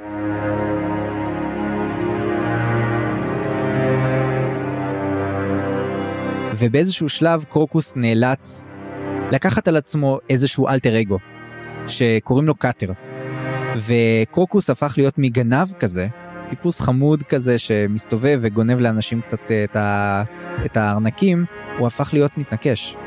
ואפסלר וקרוקוס נאלצו להתנקש כמה פעמים בשביל להגיע לאיפה שהם הגיעו. והסיפור הזה לא סתם כי עוד מעט הוא יוצר קשר בעצם עם קוטיליון ואנחנו מתחילים להבין שקוטיליון לוקח יותר ברצינות עכשיו את התפקיד שלו כהאפוטרופוס של המתנגשים, לא יודע איך לקרוא לזה, אה, הפטרון? פטרון המתנגשים, כן. פטרונם של המתנגשים. ואני רוצה לדבר פה ממש ממש טיפ טיפה על, ה, על העניין הזה של השמות. מה זה אומר שינוי של שם ואני חושב שפה עליתי על לא יודע עליתי אבל פתאום אה, ממש היה לי חזק המוטיב הזה של השמות בספר הזה ובכלל בכל הספרים אבל ממש עכשיו בספר הזה יותר מהכל זה גם קשור לשיחה שהייתה לנו מקודם על השמות של הכינויים בצבא המלזני עם tooth אבל גם קאטר שהופך להיות בעצם השם שקרוקוס משתמש בו כדי להפוך להיות מתנקש. הוא אומר קרוקוס הוא לא כל כך מתנקש אבל קאטר הוא כן. וגם זה כמובן קשור לטובלקאי. הרי יש לנו בעצם את קרסה ש, שהופך להיות באיזשהו שלב טובלקאי ועוד מעט גם נדבר עליו קצת וגם יש לנו את פידלר שהופך להיות סטרינגס ויש לנו את גסלר גם שאומר על זה אולי גם אנחנו היינו צריכים למצוא שמות חדשים זאת אומרת שמות מסמלים פה התחלה חדשה או ניסיון לברוח מהעבר או ניסיון להשתפר או משהו כזה. וזה מאוד מאוד מעניין כל הסיפור הזה. במיוחד זה מעניין אם אתה זוכר שבפרקים הקודמים דיברנו באמת על המוטיב של אגדות אמת ושקר ואיך דברים נזכרים. וגם אגב הצבא של קורבול אדום יש להם גם כינוי עכשיו. טובחי קוראים להם The Dog Slayers. כן, קוטלי הכלבים. קוטלי הכלבים איזה שם מזעזע זה. יש פה לשמות יש משמעות מטורפת. וגם להבוריק יש שם חדש גוסט הנדס כל הדברים האלה אני לא יודע אפשר לפתח עוד את, ה, את המוטיב הזה אבל הוא היה לי מאוד מאוד חזק. כן אמ, מה שגם מדבר עליו אמ, קוטיליון הוא עכשיו הוא אמר לו אני עכשיו קאטר ולא קרוקוס ואז הוא אומר לו דבר מעניין אומר לו תחשוב על זה שתגיע בעוד כמה שנים הרוצח האימתני קאטר חוזר לדרוג'יסטן והוא שומע סיפורים על אותו עלם חמוד וצעיר בשם קרוקוס ועל האגדות איך קרוקוס הציל למעשה את ה... את, אתה יודע, במהלך החגיגה של סימטל, איך הוא הציל את כל האנשים שם ועזר, אבל זה לא יהיה קאטר. זה גם מראה שהשם הוא גם משנה את האישיות, זאת אומרת, אתה יכול לראות את עצמך מבחוץ, ואתה יודע, וגם להיות זר למעשים שלך. כן, ממש כמו אלטר אגו כזה. כן וזה גם מעניין שבצבא אחד הדברים שהרבה שמעתי מפקדים בצבא אומרים זה שבטירונות מה שעושים לך הם שוברים את הבן אדם מרסקים אותו ואז בונים אותו בצורה שבה הם רוצים. זאת הדרך שבה הם עושים בדרך כלל הבעייתיים במיוחד הם שוברים אותם עד שהם מוכנים לעשות דבר הכל ואז הם מלמדים אותם וגם מקבלים שמות חדשים נותנים להם כינויים כי אתה לא אותו בן אדם שהיית אתה מישהו אחר. ו... אגב גם בצה"ל זה קורה. אני דיברתי על צה"ל. זה כזה שם משפחה. כן. כן הם עושים את זה אבל אה, בארצות הברית זה הרבה יותר חזק שעושים את זה mm-hmm. אבל גם בצה"ל אם אתה חושב למשל שרוב האנשים שמכירים אותם זה הכינויים שלהם בנימין זה ביבי יש לך את בוז'י יש לך כל מיני יאיה כן. יש כל אחד יש לו את הכינוי שלו זה בעצם החייל. והם שומרים על הכינוי הזה הרבה מאוד זמן אחרי. הוא הופך להיות חלק מהם. כן אז באמת מוטיב חזק וגדול אבל בוא רגע נדבר שוב על קוטיליון והדיל בעצם שהוא מציע לקרוקוס קאטר הוא בעצם אה, שולח אותו למשימה ואנחנו רואים שגם איתו וגם עם אה, קלאם שעוד רגע נדבר גם עליו אה, קוטיליון משנה טיפה גישה הוא כבר לא דורש בא בדרישות הוא בא בסוג של ניסיון כזה להתמקח ולתת איזשהו דילים. לשאת ולתת בעצם עם, ה, עם הנתינים שלו או, או בני חסותו המתנגשים. באמת הוא, הוא מציע לו בעצם אה, איזשהו דיל שהוא ילך ויעזור לו עם משימה שקשורה לברר משהו על איזשהו אי. אנחנו יכולים לנחש שהאי הזה זה דריפט אוואלי לפחות ככה זה נראה לי מהטקסט ובמיוחד שזה האפיגרף של פרק 6 שמדבר בעצם על דריפט אוואלי ואולי אתה תוכל קצת לה, להוסיף עוד טיפה אור בסיפור הזה מה בעצם הולכים לחפש שם אבל אני חושב שזה קשור באמת לסיפור עכשיו של המלחמה על מש, משעול הצללים ועם ההתעוררות בעצם של הטיסט ההדור.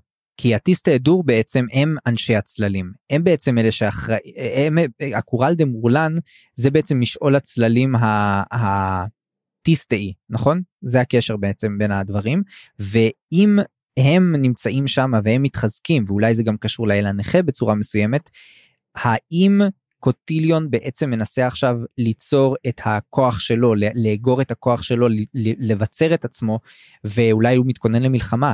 אנחנו גם נראה את זה עוד מעט עם קלאם, שהוא בעצם מנסה לבנות את הצבא של, ה, של בית הצללים, והוא שולח את אפסלר וקאטר לבדוק מה קורה שם. אה, מעניין מאוד לראות מה בעצם הולכים לחפש ומה הם הולכים לגלות שם. אנחנו זוכרים על דריפט הוואלי כמה דברים. דבר ראשון אנחנו יודעים שזה השער שבו נמצא בעצם הכס של אה, ממלכת הצללים. הכס של הצללים מי שיושב עליו כנראה ישב עליו וקלנדד בנקודה כלשהי והפך להיות ראש בית הצללים אבל יש כמה דברים מאוד מאוד מוזרים לגביו ואני באמת ישבתי חשבתי ואני הרכבתי ממה שאנחנו יודעים. דבר ראשון אנחנו יודעים שהסילנדה היה כלי היחידי שהורשה להגיע בכלל לדריפט אוואלי אוקיי? זה המקום היחידי שניתן לו. והדריפט אוואלי היו שם טיסטי אנדי לא טיסטי אדור. והם היו גם כן נחשבו לטיסטי אנדי פראיים. עכשיו בספר הקודם שמדובר דריפט אוואלי ואנחנו מזכירים את דריפט אוואלי מדובר שאנומנדר רייק זנח את דריפט אוואלי זאת אומרת הוא שם שם כוח והוא שכח ממנו ולכן כנראה היה שם כוח של טיסטי אנדי שהם שומרים על הכס הזה. מהטיסטי אדור שלא יכבשו אותו וכל פעם הטיסטי אדור מנסים לכבוש אותו. כנראה גם שהם כבשו או ניסו לכבוש מצאו שם את הסילנדה ולקחו אותה לעצמם. זאת אומרת הם מצאו אותה את הסילנדה הייתה כנראה כנראה עגנה בדריפט הוואלי. עכשיו אנחנו לא יודעים מה קורה עם הטיסטי אנדי ששומרים על הכס אנחנו לא יודעים מה קרה. יכול להיות שהם חוסלו ולכן עכשיו צריכים מישהו שיגן. כי אם אף אחד לא יגן יותר על כס הצללים אז uh, קוטיליון ואמנס יאבדו את השליטה על משעול הצללים מה שלא טוב לאף אחד מביניהם ולכן הם חייבים למנוע בכל דרך מהדור לשבת על הכס הזה. כי אז הם פשוט יזרקו ממנו. כן ובאמת אולי זאת הסיבה שהוא זקוק לעוד אנשים מישהו בעצם יצורים ש... ש... יבררו את העניין הזה בצורה אולי uh, שמנותקת ממנו. יכול להיות שאין להם דרך להגיע לשם משהו כזה. יכול מעניין מאוד כי הרי אחרת למה הוא לא הולך לשם לבד לברר את כל העניינים או עם הכלבים שלו? כן. לא חושב שיש לו בעיה לעבור במשעול הצללים. אבל uh... כן זה מעניין כי גם כן הדריפט הוואלי זה משהו מאוד מעניין על האי. זה אי ששט. זה אי שאין לו מקום ידוע. האם הוא מוגן על ידי משהו? ועוד דבר אחד שאני רוצה רק לחזק בקשר למה שאמרת זה בקשר לאבא של אפסלר אה, רלוק אני בהתחלה קראתי והבנתי שרצחו אותו. אחר כך הבנתי שהוא די מת בשנתו אני לא כזה סגור שרלוק אה, לא נרצח על ידי קטיליון. אני לא סגור על זה שלא כי אני חושב שלמעשה הם פשוט אמרו שהוא אמר שמישהו הגיע וכאילו היו צעדים או משהו כזה או שהוא ראה את זה כמובן קל לחשוב שבעצם רלוק מת משברון לב ראה שכל הכפר שלהם נהרס לא נשאר שם כלום הוא הלך לישון ופשוט לא התעורר אני חושב שקוטילון הרג אותו ולא רק שהרג אותו הוא הרג אותו בשביל להכין אותם למשימה הזאת. אז אני מסכים איתך ולא מסכים איתך אני חושב שהוא באמת הרג אותו אבל לא בצורה כל כך פשוטה ו... ורגילה שהוא פשוט איכשהו ניגש אליו בלילה והרג אותו בצורה הזה אלא כל הקיום של רלוק היה תחת בית הצללים הם שלטו בו אני חושב עד לנימי נשמתו ובעצם הוא, הוא עשה מה שהם אמרו לו אני חושב שהוא הוביל, הוביל לשם את קורקוס ואפסלר בידיעה שכשהוא יגיע לשם הוא כבר לא יהיה בחיים או, או לא בידיעה אבל אבל זה היה ברור שזה יקרה. אה, אני מסכים איתך לדעתי זה משהו שהם תכננו כבר הרבה מאוד זמן. ובוא רגע נדבר גם על אה, פשוט הדיל עצמו אני חושב שמשהו הם מקבלים מזה זה קודם כל משמעות כי הם היו קצת אבודים בסיפור הזה לא היה להם כבר כל כך מה לעשות אבל גם אה, הוא מנסה להציע להם כל מיני כזה אתה יודע פגיון קסום ל- ל- ל- אה, לכשף לו את הפגיון כזה לתת לו איזשהו חפץ קסם כזה D&D style אבל אבל אה, קרוקוס אומר עזוב אני לא צריך את כל הדברים האלה הוא כנראה נזכר ברליק נום כזה ובשיטות שלו שהם נגד קסם אבל אז הוא כן מבקש שיהיה לו לפחות את התמיכה של בליינד הכלבה הוא גם מבקש תשובות זה מה שהוא מבקש הוא מבקש נכון, I נכון. want the truth והוא רוצה לדעת למה את כל הדברים האלו והאמת היא אהבתי את זה מאוד כי קרוקוס או קאטר מתחיל לגדל עמוד שדרה הוא הפך להיות מאלאדין לג'פר אתה יודע בשלוש, בשלוש שניות והוא דורש וקוטיליון בשוק ממנו אבל הוא אומר לו אתה יודע מה אני אענה לך על זה. והוא באמת שואל את השאלות החשובות. כן אגב אם אתה כבר מזכיר נכון היה אלאדין ועכשיו הוא נסיך הגנבים. אתה ראית את נסיך הגנבים? אה, ש- אלאדין 3. אבא שלו שאבא שלו היה שם. כן אבל גנבים, תראה לא? זה ממש מגניב לא אבל אז הוא, הוא בעצם הולך הם גם נמצאים על אי ששט איש נמצא על צו או, תראה יש פה עוד כישורים אני לא זה עוד זה נהיה יותר יותר ויותר מוזר. Uh, טוב בכל מקרה אז uh, אנחנו מתחילים להבין שלקוטיליון גם יש עניין עם קלאם הוא בעצם גם אליו הוא ניגש ואנחנו מגלים קצת איפה קלאם נמצא עכשיו. קלאם הרי היה עם מינאלה וכן ברור כבר שהם סוג של זוג uh, ו- ויש להם הרי את הצבא הזה של כל הילדים שהחיו אותם והם מאמנים אותם. הם הופכים אותם להיות צבא מתנגשים מפחיד שמגיל צעיר כבר יש להם פגיונות בידיים כנראה הם משחקים עם פגיונות וקלאם ומינאלה מאמנים אותם מינאלה ממש נכנסת לתפקיד בצורה חזקה שאפילו מפחידה קצת את קלאם.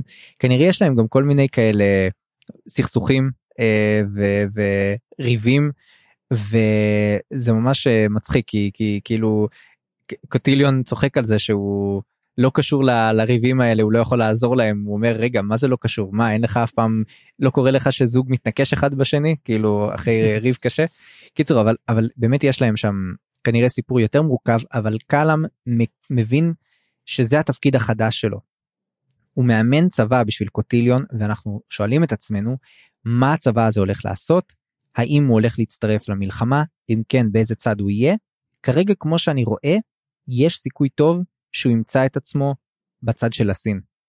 וזה קטע מאוד מאוד מוזר כי כרגע אם אנחנו נסתכל על צבא דריז'נה לדעתי צבא דריז'נה הרבה יותר קרוב ל, ל, כאילו לצד הרע שבעצם מאיים פה על משעול הצללים ואני אתייחס לזה קצת כשנדבר בעצם על, על צבא על צבא שאיק.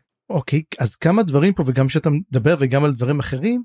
קודם כל קלאם ומינאלה היא אומר היא די גירשה אותו הוא די מוצאים אותו הוא רוכב הרחק משם הוא די זרקה אותו. זאת אומרת שזה קצת מצחיק כזה אתה יודע אתה אומר הנה סיפור אהבה גדול היא נסעה על סוס בשבילו ועברה את הזה ואת כל הדברים. הם לא החזיקו מעמד כי באמת באמת בוא נגיד המציאות קורית והם היא אתה יודע הם עושים את הדבר הזה. עכשיו כמה דברים בקשר לצבא הזה ובכלל על מה הולך להיות פה הסיפור וזה דבר שמאוד מאוד הפתיע אותי כל מיני דברים. והוא למעשה קשור מאוד מאוד לקורל דה מורלן והוא אחד החלקים הגדולים ומה הוא למעשה קורל דה מורלן. עכשיו שאמרו שהמשעול שבור או מרוסק או מנופץ אז לא הבנתי בדיוק מה זה אומר אבל מה קרה? המשעול הזה התרסק על גבי העולם ונוצר ממנו כל מיני משעולים קטנים כאלה שאפשר להגיע אליהם ולצאת מהם. אחד מהם דרך אגב זה טרמור לור ואומרים את זה גם. אומרים אה כן זה שיש מסביב לבית המתים שם. וכן טרמור לור כל מה שראינו היה הוא חלק מקורל דה מורלנד. הוא מין זה. וגם כן הנייסנט אותו משעול שאנחנו גם נראה ונדבר עליו הוא גם כן קורל דה מורלן הוא פשוט משעול חדש. הוא פשוט התרסק להמון המון משעולים קטנים עם תחום הוא מאוד מאוד מוגבל כמעט לא מאפשרים תזוזה ביניהם אבל um, זה מה שהם נותנים. אחד מהם בעצם כמו שאתה מדבר זה מי ישלוט בקורל דה מורלן. השאלה עצמה גם כן האם שתשב על כס הצלים אתה תשלוט בקורל דה מורלן? אתה יכול לשלוט במשעול מנופץ כזה? וש, וזה מה שאני חושב שלמעשה מה ששולטים עליו קוטיליון ודן ואמנס זה עדיין זה חלק קטן אולי החלק החלק הגדול שנותר מקורל דה מורלן אבל זה עדיין לגמרי פרגמנט שלו. זה לא כל הדבר הזה. זה דבר אחד. דבר שני וזאת תיאוריה שאני כבר רציתי להגיד אותם אני צריך קצת לשבור חלק מהדברים כי אין מה לעשות צריך להגיד אותה פה. מי בעצם זה אותו צבא ילדים וזה בעצם אני אגיד לך עכשיו זה הטלונס החדשים. זאת התיאוריה שלי. ומה זה אומר? הטלונס הם למעשה הצבא צבא הצללים שבעצם של, של דנסר הרי דנסר הקים אותם. ואנחנו הבנו שהקלו פשוט חיסלו אותם אחד אחרי השני ולכן דנסר צריך להקים לעצמו את הצבא שלו מחדש. והכי אירוני מי יקים את הטלונס החדשים? אם קלו. לא קלו אם, אם לא קלו שזה הרי אמ, אולי הקלו. אולי הקלו באמת שזה קלאם שבעצם זה אותן טכניקות הוא פשוט מלמד אותם איך תמיד מתנגשים. עכשיו למי שייכים הקלוז למי שייכים הקלוז ולמי שייכים הטלונס. אנחנו צריכים להבין האם הטלונס אני חושב שהמטרה שלהם היא ללכת נגד הקורל דמור נגד uh, הטיסטי הדור. הם כנראה הם כנראה הצבא שצריך להיות מוצב בסופו של דבר בדריפט הוואלי ולשמור על הכס כי אם ישבו על הכס יכול להיות אגב שזה גם יאחד את, את המישור מה שיהרוס לחלוטין את, הממלכ, את הממלכה של uh, אמנס וקוטיליון. ואנחנו וגם כן נבין גם כן שיותר מאוחר ניתן את, ה, את, ה, את הפלום באחרונה למה אני אומר שהם דווקא הקלו דווקא עם הטלונס ומה הקשר לטבורה ולמה אולי גם טבורה אה, אולי אפילו תיקח אותם. בסדר ואני חושב שנעזוב כעת את החלק של קוטיליון ונעבור למין עוד נקודת ביניים כזאת עד שנגיע לצבא שאיק והנקודת ביניים הזאת זה בעצם באמת הנייסנט שהזכרנו אותו במילה ושם אנחנו מגלים קודם כל תל"נימאס חדש ואתה פחדת קצת בסוף הספר הקודם שלא נראה יותר תל"נימאסים אז הנה בבקשה יש פה תל"נימאס חדש קוראים לו אונרק.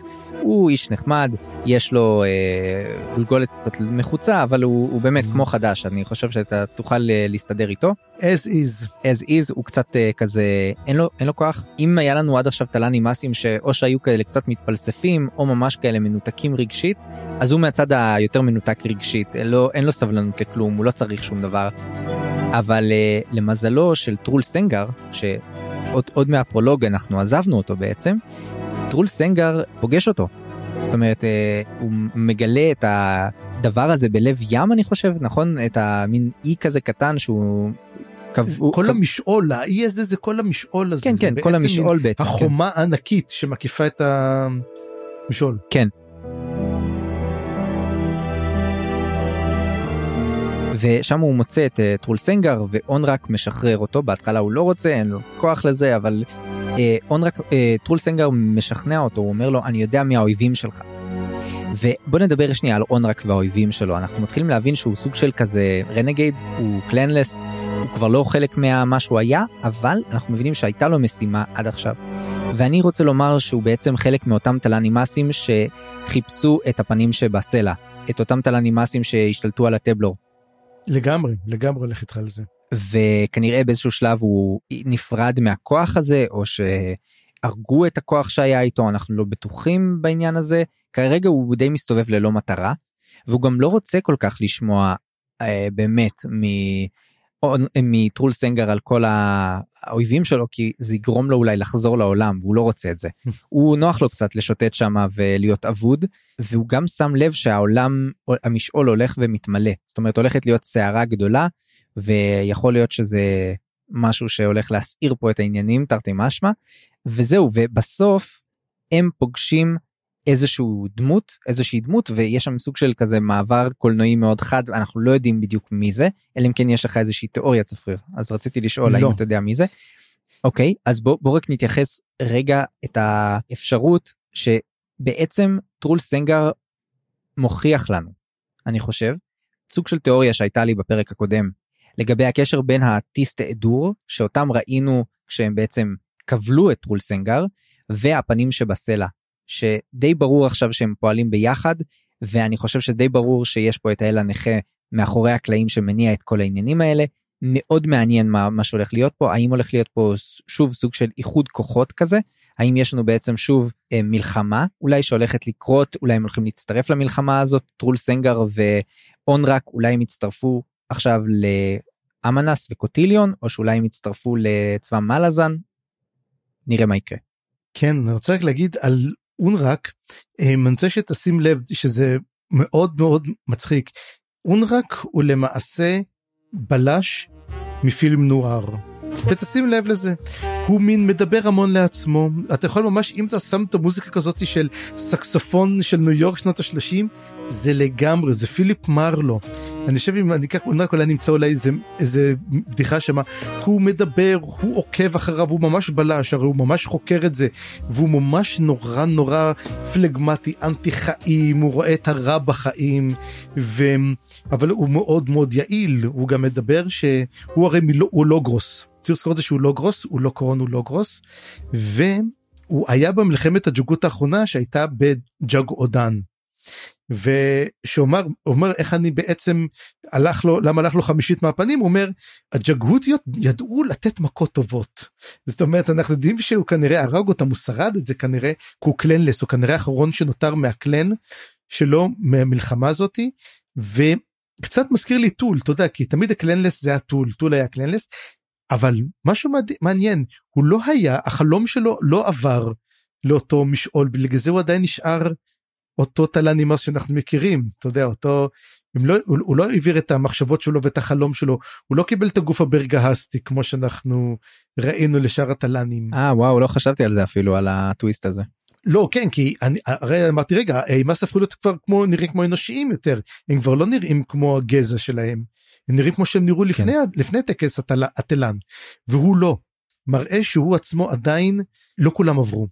מראה שיש עדיין או שמדובר ב timeline שונה יכול להיות שהם עדיין מאחורי. או שמדובר כן ב timeline שונה. ושבאיזשהו שלב הוא פשוט יהפוך להיות ברגאסט ואנחנו נשאל את עצמנו מה קרה. יכול להיות יכול להיות גם כן נכון? אבל כן האמת זה היה קצת קצת טיפ טיפה ארוך לטעמי הוא פשוט היה כזה מין נמשך ואז הוא מציל אותו כן, הוא כן לא, לא, עזוב, לא אה... תאכל את הדג. לא הדג לא, זה קצת קטע קצת ארוך נכון? כן לא בוא בוא נגיד שהיה אפשר אה, בלי הדגים. בלי הדגים, יאללה. בקיצור אה, בוא בוא באמת נעזוב אותם כרגע. אבל אני אבל אבל זה כיף כיף לחזור לטרול סנגר ול... כן לא אני שמח. שים לב תמיד שים לב תמיד שיש את הזוגות נכון שמת לב תמיד יש את כן. הזוגות אז עכשיו כמו שאת טוק ואת אה, וטול עכשיו יש לנו את אונרק וטול. לא אני אני פשוט שמח ש, שדמות שהכרנו ככה בחטף ואפילו עשינו עליה סיפורים מהמשעול. plug plug plug. להקשיב כן, חבר'ה. תאזינו להקשיב. אם לא האזנתם תאזינו עכשיו זה חמש דקות. לא בסדר תסיימו את הפרק ואז תאזינו. בכל מקרה יש לנו בעצם אה, דמות שהייתה בפרולוג לכמה שניות וחוזרת בגדול בהמשך אני מאוד אוהב שזה קורה וזה קרה יחסית מאוד מוקדם בספר. אוקיי אז בוא נעבור בעצם לחלק השלישי והאחרון של כל הפרק שעוסק בעצם בצבא שאיק ואולי משלים פה את התמונה מהצד השני והיו הרבה מהתיאוריות שבעצם גם אני חושב שנוכל סוף סוף לתת להן את, ה, את הזווית הראויה. אמ, אז בוא נדבר בעצם על זה שאנחנו מתחילים מנקודת מבט של אבוריק שדרכו אנחנו רואים את רוב הדברים פה למרות שיש לנו גם קצת את טובלקאי שזה ממש מגניב וקצת את uh, פליסין או שאיק. והסצנות הראשונות שעוסקות בעצם בהבוריק ופליסין הצעירה היו ממש מגניבות. אני אתייחס רגע לזה שפליסין ג'וניור או פליסין הצעירה אני לא יודע איך לקרוא לה מאוד מאוד מעניינת. היא לא דמות לפלפית כמו שהיה אפשר לחשוב. היא לא איזה סתם איזה מישהי שהצילה פליסין אלא היא ממש יש לה אישיות חזקה. היא מאוד דעתנית היא מתווכחת עם אבוריק היא צוחקת עליו היא מאוד חדה וחכמה ממש. ולא ברור לי גם אגב בת כמה היא אמורה להיות? היא צעירה היא מאוד צעירה. היא אמורה להיות מאוד צעירה היא כנראה מאוד חכמה. היא אתה יודע היא מצליחה ככה ממש לקטול אותו במילים היא כזה צוחקת עליו היא מדברת על זה שהוא מאוד פואטק אה, בצורה מצחיקה. וגם אנחנו מגלים פה סוף סוף את הקריאה לצללים זאת אומרת כל הקטעים האלה שקראנו של פליסין וגם הייתה שאלה ששאלנו פעם האם זו פליסין הגדולה או הקטנה? אז לא זאת פליסין הגדולה שהתחילה ככה בערוב ימיה בתור שאיק החליטה אני צוחק כמובן כי היא בעצמה מאוד צעירה החליטה להתחיל לכתוב והיא כותבת שירה וגם פליסין הצעירה אומרת שזה גם בהשראת אימא של פליסין האמיתית. אה, אה, זאת אומרת אימא של תבורה וגנואס שהיא כנראה הייתה משוררת. ואולי זה קשור או לא קשור למה שאתה הולך להגיד. זאת התיאוריה שלי כן ועכשיו אני יאללה, חייב. לעצור פה כי יש פה תיאוריה. התיאוריה היא כזו דבר. אנחנו קודם כל אנחנו יודעים מה השם של אמא של פליסין ושל אה, גנואס ושל תבור? לא חושב. אולי כן אולי פעם אחת הזכירו את זה. אולי קוראים אולי קוראים לה פליסין? סתם. זה יכול להיות אנחנו לא יודעים. אבל הקריאה לצל הוא בעצם אני אומר שההורים של ההורים שלה בעצם ההורים של פארן הם היו מכת הצללים. ולא והם בעצם היו סוגדים לקוטיליון והיו סוגדים ויש סיכוי שאפילו אבא שלה היה טלון. אנחנו יודעים שטלון עובר בירושה. והטלון שעובר בירושה לכן תבורי היא גם כן טלון. ואחד הדברים פה הוא שלמעשה מה הולך לקרות פה וכן זאת המשימה של פיני פיני אמור למצוא את בודין שהיא כנראה מבינה שהוא לא, חי, לא, לא חי, היא די צודקת, די פודין הלך, ולמעשה יבין טוב הוא כנראה אחרון. המטרה היא בעצם כביכול לשלוח לווילד גוס צ'ייס וזה כל המטרה. תבורה לא אכפת לה מפליסין. היא שלחה אותם כביכול תמצאו את אחותי. אבל המטרה בעצם היא להפוך את בודין לסקייפגוט ולהפך אותו לשעיר לעזאזל על מנת שיקח ממנו את האשמה של תבורי. תבורי היא טלון היא אפילו יכולה להיות אחת המנהיגות שלהם ולכן השיגה את העזרה של בודין. ועכשיו בעצם בזה שהיא שולחת אותם למשימה היא, היא מרחיקה ממנה את החשד הזה. וגם כן האמא כתבה את השיר זה אותו שיר. הקריאה לצללים זה השיר שאימא שלה כתבה היא ממשיכה אותו. ולכן הקריאה לצללים זה מין שיר של כת. אוקיי? והכת הזאתי היא של הטלונים. והטלונים זה קוטיליון. ולכן השאלה פה האם בסופו של דבר שיהיה אתה יודע את כל ה... מה שאני אומר הטלונים כל האלף ומשהו הילדים האם היא תיקח עליהם פיקוד? האם תבורם מתכננת הפיכה כנגד לסין. מעניין מאוד. תראה זה באמת המון שאלות. אני קצת לא בטוח לגבי מה שאמרת על לשלוח אותם כדי להרחיק ממנה את האשמה זה קצת מוזר כי לכאורה עד עכשיו אף אחד לא יודע שום דבר על פליסין אז הדבר הכי טוב שתבורי יכולה לעשות זה פשוט לא לדבר על פליסין וכאילו כל הסיפור הזה עכשיו עדיף לה שאף אחד לא יברר על בודן עדיף לה שאף אחד לא יברר על פליסין. כרגע מבחינת לפחות לסין תבורי עשתה בדיוק מה שהייתה אמורה לעשות. היא לא אמורה לדעת שתבורי ניסתה להציל את פליסין בטח שלא בשימוש של טלון אז אני לא יודע לדעתי זה דווקא היא כן מנסה להציל אותה או משהו. כן אתה חושב שתבורי רוצה להציל את פליסין? כן אני חושב שהיא אכולת אשם ומנסה כן להציל פה את הסיפור אמ, אבל שוב לא ברור כי גם אנחנו יודעים שהיא מאוד מאוד מחושבת וכאילו קרה כלפי חוץ אבל לדעתי כלפי פנים היא אכולת אשמה. אז uh, נראה mm-hmm. נראה אני לא סגור על הקטע הזה שאמרת אבל שאר הדברים היו ממש טובים ובוא נחזור רגע לבוריק ופליסין הם מדברים על כל מיני דברים מעניינים אני רוצה שנייה רק להתייחס רק לשיחה על עלייתה של דריז'נה. כי רואים שבוריק יודע פה המון הרבה יותר ממה שהוא uh, מדבר עליו בדרך כלל וזאת נקודה שמתחברת פה לכל הסיפורים. למה בעצם הכל פה מתנקז שוב לשבע הערים שסוג של קצת עזבנו אחרי הספר השני פתאום הכל מתחבר חזרה לכאן וזה מתחבר לי קצת לתיאוריה. אז בוא נדבר על זה שדריז'נה לפי הבוריק לפחות כנראה לא הייתה איזושהי אלה גדולה היא כנראה הייתה איזושהי אלוהות קטנה שפתאום משום מקום קיבלה לידיה כוח ענק שגרם לה בעצם לגבור על שאר האלים המקומיים ולהפוך להיות מאוד מאוד מרכזית. והכוח הזה קשור בעצם למהות המקורית של ררקו שהיה מקום אה, מאוד מאוד משמעותי וחזק. ויש לי פה נקודה של תיאוריה אני לא ברור כמה מזה זה ממני וכמה מזה זה מתוך הטקסט אז תקן אותי אם אני אומר משהו ממש מוזר אבל אנחנו יודעים כבר ומסופר לנו הרבה על זה שררקו היה פעם ים. על זה כבר דיברנו המון בספר השני. ואנחנו יודעים שעכשיו משעול קורלד אמורלן הוא מוצף מים. אז אני תוהה לעצמי האם זה אותו אוקיינוס שבעצם עבר מררקו לקורלד אמורלן האם הוא נקרע משם באיזשהו אופן? אז זו תיאוריה מוזרה מספר אחת זה מתקשר לי גם לבעצם אורקו שאורקו קראסט שהיה במגדל לפחות מי שאנחנו חושבים שהוא אורקו קראסט השומר הזה שמרכיב לעצמו עצמות. אני חושב שמה שהוא מרכיב זה עצמות של דן רבים שהיו באוקיינוס או לפחות יצורים גדולים אחרים שהיו באוקיינוס של ררקו הוא בעצם מצא את השאריות שלהם והוא מרכיב אותם במגדל הזה שלו. כן אבל אורקו ממש לא קרוב הוא נמצא על החוף של שבע ערים זה לא משנה. ליד ארליטן רחוק מאוד מהררה. נכון נכון אבל אני חושב שיש בעצם קשר שם הוא מנסה בעצם להרכיב את היצורים האלה שהיו mm-hmm. שמה. תראה לא יודע זה סתם אה, קוריוז אבל תראה, אני חושב הר... הר... הרעיון הוא נכון קורל דה מורלן הרי היה שם ואני לפי הבנתי לא יודע אם זה נכון או לא נכון. אה, דריז'נה אותה דריז'נה הייתה בעצם כמו מין כמו מהאלים אתה זוכר שהיה אותם בספר השני שהם נלחמו ותמיד היו את האלוהויות האלו הקטנות האלו והיא נחשפה לקורל דה מורלן ואם היא קורל דה מורלן קיבלה וואחד כוח קיבלה בעצם את המשעול על סטרואידים. וככה היא קיבלה את הכוח שלה האם המשעול שזה או לא הבנ... לפי מה שאני זוכר אומרים שבעצם השיטפון הוא חדש יחסית. האם זה נכון או לא נכון האמת זה אחלה רעיון תלוי מאוד האם אתה יודע מבחינת הזמנים האם זה רק עכשיו איפה נעלם כל הים זה גם שאלה טובה. כן ובעצם אה, אה, אני רוצה קצת להרחיב על זה בהמשך אז בוא, בוא נדבר עכשיו על מה קורה שם בעצם עם פליסין ובוריק. הרי היא קוראת לו בעצם אה, כל הסיפור זה שהיא לוקחת אותו לדבר עם לאומן וטובלקאי. וכן הטובלקאי אנחנו יודעים עכשיו שזה קרסה וזה נותן כל כך הרבה יותר עוצמה ל, ל, בעצם לדמויות האלה ולתככים שקורים שם. אני לא אתייחס לזה יותר מדי בוא בוא נדבר בכללי.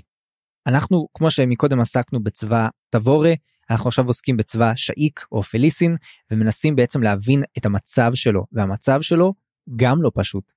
יש המון המון המון פוליטיקות פנימיות פה שליטה מוזרה כזאת שבעצם הם, היא זקוקה בעצם לבידיטל ואנחנו מגלים מבוריק מגלה שבידיטל הוא יצור מאוד נאלח לא רק שהוא אנס את שאיק המקורית והוא גם שם את העין שלו עכשיו על פליסין הצעירה ובוריק לא מסוגל לשתוק על זה הוא מדבר על זה עם לאומן וטובלקאי ובעצם הוא רוצה לעצור אותו והוא הולך לדבר עם, עם אה, בידיטל שזאת פגישה מאוד מעניינת ואנחנו מקבלים מקבלים דרך זה עוד משהו שמתחבר כל, לכל הסיפור הזה של המלחמה על המשעולים. בידיטל היה כהן של רשן. ואנחנו יודעים שרשן ומאנס זה בעצם שני צדדים של המשעול הצללים בעצם. המשעול המקורי של רשן שהפך להיות מאנס שזה רק הסוג של הכניסה למשעול הזה. זה צל של צל כמו שקוראים לו בספר אחר. נכון והוא מאוד כועס על הדבר הזה. הנאמנות שלו לרשן כנראה עדיין קיימת הוא עדיין מרגיש את עצמו מחובר והוא קורא למאנס usurper אה, כן משהו אה, אמ-המ. מתחזה או חומס. חומס של המשעול המקורי וזה מתחבר מאוד פה לכל הסיפור הזה אבל אני רוצה לתת פה עוד טוויסט קטן. אני חושב שדרך בידיטל אנחנו מקבלים קצת את uh, האל הנכה. ואני רוצה להגיד את זה מכמה נקודות קודם כל אנחנו מגלים שהמחנה של שאיק אוסף אליה את כל הנדכאים, את כל הנכים, את כל האנשים השבורים, שאיק בעצמה אה, הופכת להיות סוג של אימא שלהם, וזה קצת מזכיר את, אה, אתה יודע, mother of dragons. משחקי הכס, כן משחקי לגמרי. הכס, ממש כזה עושה לי חיבורים שם. וגם אנחנו מגלים שם עוד דמות, את סילגר, אותו אה, איש שסלייבר אה, שבעצם קרסה לקח יחד איתו ועינה כנראה, ממש חתך לו את הידיים, את הרגליים, ו... אני חושב שסילגר בשלב הזה לא כל כך אה, איתנו לגמרי אבל הוא לא אה, שבור זאת אומרת הוא שבור אבל הוא לא הוא מדבר עם מבוריק הוא, הוא צוחק אליו בצורה מאוד מאוד מטרידה הוא מצייר לו ציור שכנראה זה אמור להיות אבוריק. כל הסיפור הזה גרם לי לחשוב על האל הנכה כי כמו שאמרת האל הנכה מחפש אה, אליו את הדבר את האנשים השבורים את הדמויות השבורות אנחנו יודעים שבידיטל מנסה לשבור אנשים אז לדעתי בידיטל או עובד תחת האל הנכה או, או משהו כזה. וכל הסיפור הזה מתחבר באמת למלחמה על המשעול. אני חושב שהסטייקס פה מאוד מאוד גבוהים פתאום. וזה מאוד מאוד קשור למל... לסיבה שקוטיליון גם עכשיו צובר כוח וכל הדברים האלה אני חושב שזה עוד פעם כמו בספר הראשון יש לנו בעצם את המלחמה המקומית ויש לנו את כל ההשלכות המטה שלהם בעצם כל המלחמה הרוחנית או המלחמה של האלים שבעצם מתחברת ורוכבת על המלחמה האמיתית so to speak. כן צריך לזכור גם כסילגר עצמו מצייר שלשלאות כל הזמן. אז הוא מצייר שלשלאות מסביבו וזה כל מה שהוא עושה ואחר כך שיוצא אותו בוריק מבידטל אז הוא מצייר את בוריק ומסביבו שרשראות. האם זאת נבואה כלשהי? האם בוריק שגם כן נכה יעבור לשירותו של אלה של שלאות של אלה נכה? אני חושב שלא זה כמו ששאלת מקודם על דוז'ק לדעתי זה, זה שאתה שבור זה אומר שאתה יכול להיות קשור לאל הנכה אבל אתה לא חייב להיות קשור לאל הנכה ואני חושב שאם יש מישהו שמתנגד פה לכל הסיפור זה בוריק. הוא היחיד הוא בעצם מייצג פה את הדמות היחידה שאיכשהו מחזיקה מעמד לא הוא וקרסה אנחנו נדבר עוד שנייה גם על קרסה טיפה אבל כן לדעתי הם מחזיקים פה את הסיפור. גם לאומן האמת האמת אני אגיד לך משהו מאוד מעניין שאני שמתי לב אחד מהדברים ששמים עליו מאוד מאוד דגש זה הסמים. הם, הצבא של שאיק נמצא תחת השפעת סמים מאוד מאוד קשה. יש את uh, הבורק שהוא כבר מכור לסמים. יש לו איזה פרחים שהוא לוקח הוא שורף אותם הוא עושה לעצמו תה וזאת הדרך היחידה שהוא מסוגל להירדם הוא לא מסוגל לישון הוא סובל מסיוטים מאובדן שינה וגם כן uh, לאומן הוא. הוא שם על המחתה שלו דורהנג, את אותו סם שפליסין הרי הייתה מכורה אליו, אבל כמה שמדברים על זה אומרים שלאומן משתמש בסמים כתירוץ. אומרים, הוא אומר, אני לעולם לא ראיתי אותו באמת מעשן אותו, והוא תמיד כאילו צוחק כאילו אתה יודע בשביל להעביר שאלות שהוא לא רוצה לענות עליהן, ליאומן מסתיר משהו. זאת אומרת, הרי כולם אנחנו רואים מסתירים משהו. והבעיה פה גם כן זה למעשה כל הפוליטיקה הנוראית שבה שאיק נמצאת, כלומר פליסין. יש את בידיטל, בידיטל אנס ילדים מדופלם, אם שם על העיניים שלו את פליסין זה מה שאומר לו לומן, הרי בא להגיד לו את זה. אבל הם לא יכולים להוריד את, הם, להוריד אותו, את בידיטל, למה אז פבריל ולא ריק יעלו. היא נמצאת במעין מלכודת אה, כזאת. מש, מלכודת פוליטית מאוד מה זה כמו סליחה שאני אומר אבל הממשלה שלנו היום? ממשלה אחת עוזבת אין לך רוב. זאת אומרת אם הוא לא יעשה את זה מישהו אחר יעלה עליך. והוא אומר עדיף שאנחנו יהיה לנו אותו. אבל איך אפשר לעצור אותו? הרי הוא, הוא זה. אז צריכים לפקוח עין עליו. אבל. אה, אני מאוד מקווה שהם לא יתחרטו על זה כי לא נראה לי בידיטל. יעצור למרות שבידיטל אומר שממש לא מעניינת אותו אותה פליסין צעירה. הוא מכחיש זאת בכל מכל ומעניין אם uh, הוא צודק או לא אבל כן הבורק הספיק להסתבך איתו. הוא די אמר לו כדאי שתצא ואל תבוא לפה יותר. כן אבל תראה גם אה, בוריק אנחנו יודעים שהוא איש מסוכן. אה, יש לו יכולות שאנחנו רק רק גילינו את הקצה שלהם. אגב אם כבר מדברים על בוריק בוא גם נדבר על זה שיש לו חלומות רעים מאוד שקשורים בעצם לפסל הזה של הג'ייד. כן. ואני רוצה להגיד ש...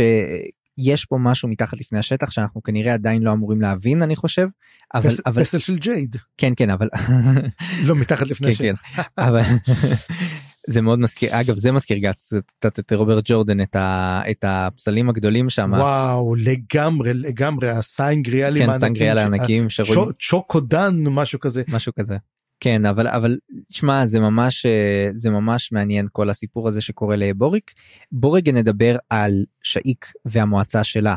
רגע אז לפני זה רק דבר אחד אני רוצה לספר באמת אתה אמרת וזה קטע שאני הרי אני איש של לור נכון אני אוהב את כל הדברים האלו את כל האנשים את כל ההיסטוריה ואז הוא אומר שבעצם הענק הזה הוא הגיע מעולם אחר ואוטטרל קבר אותו וכלא אותו בעצם הוא כלוא באוטטרל או שקברו אותו בכוונה בתוך הטטרל כדי שהוא לא יוכל לעשות כלום.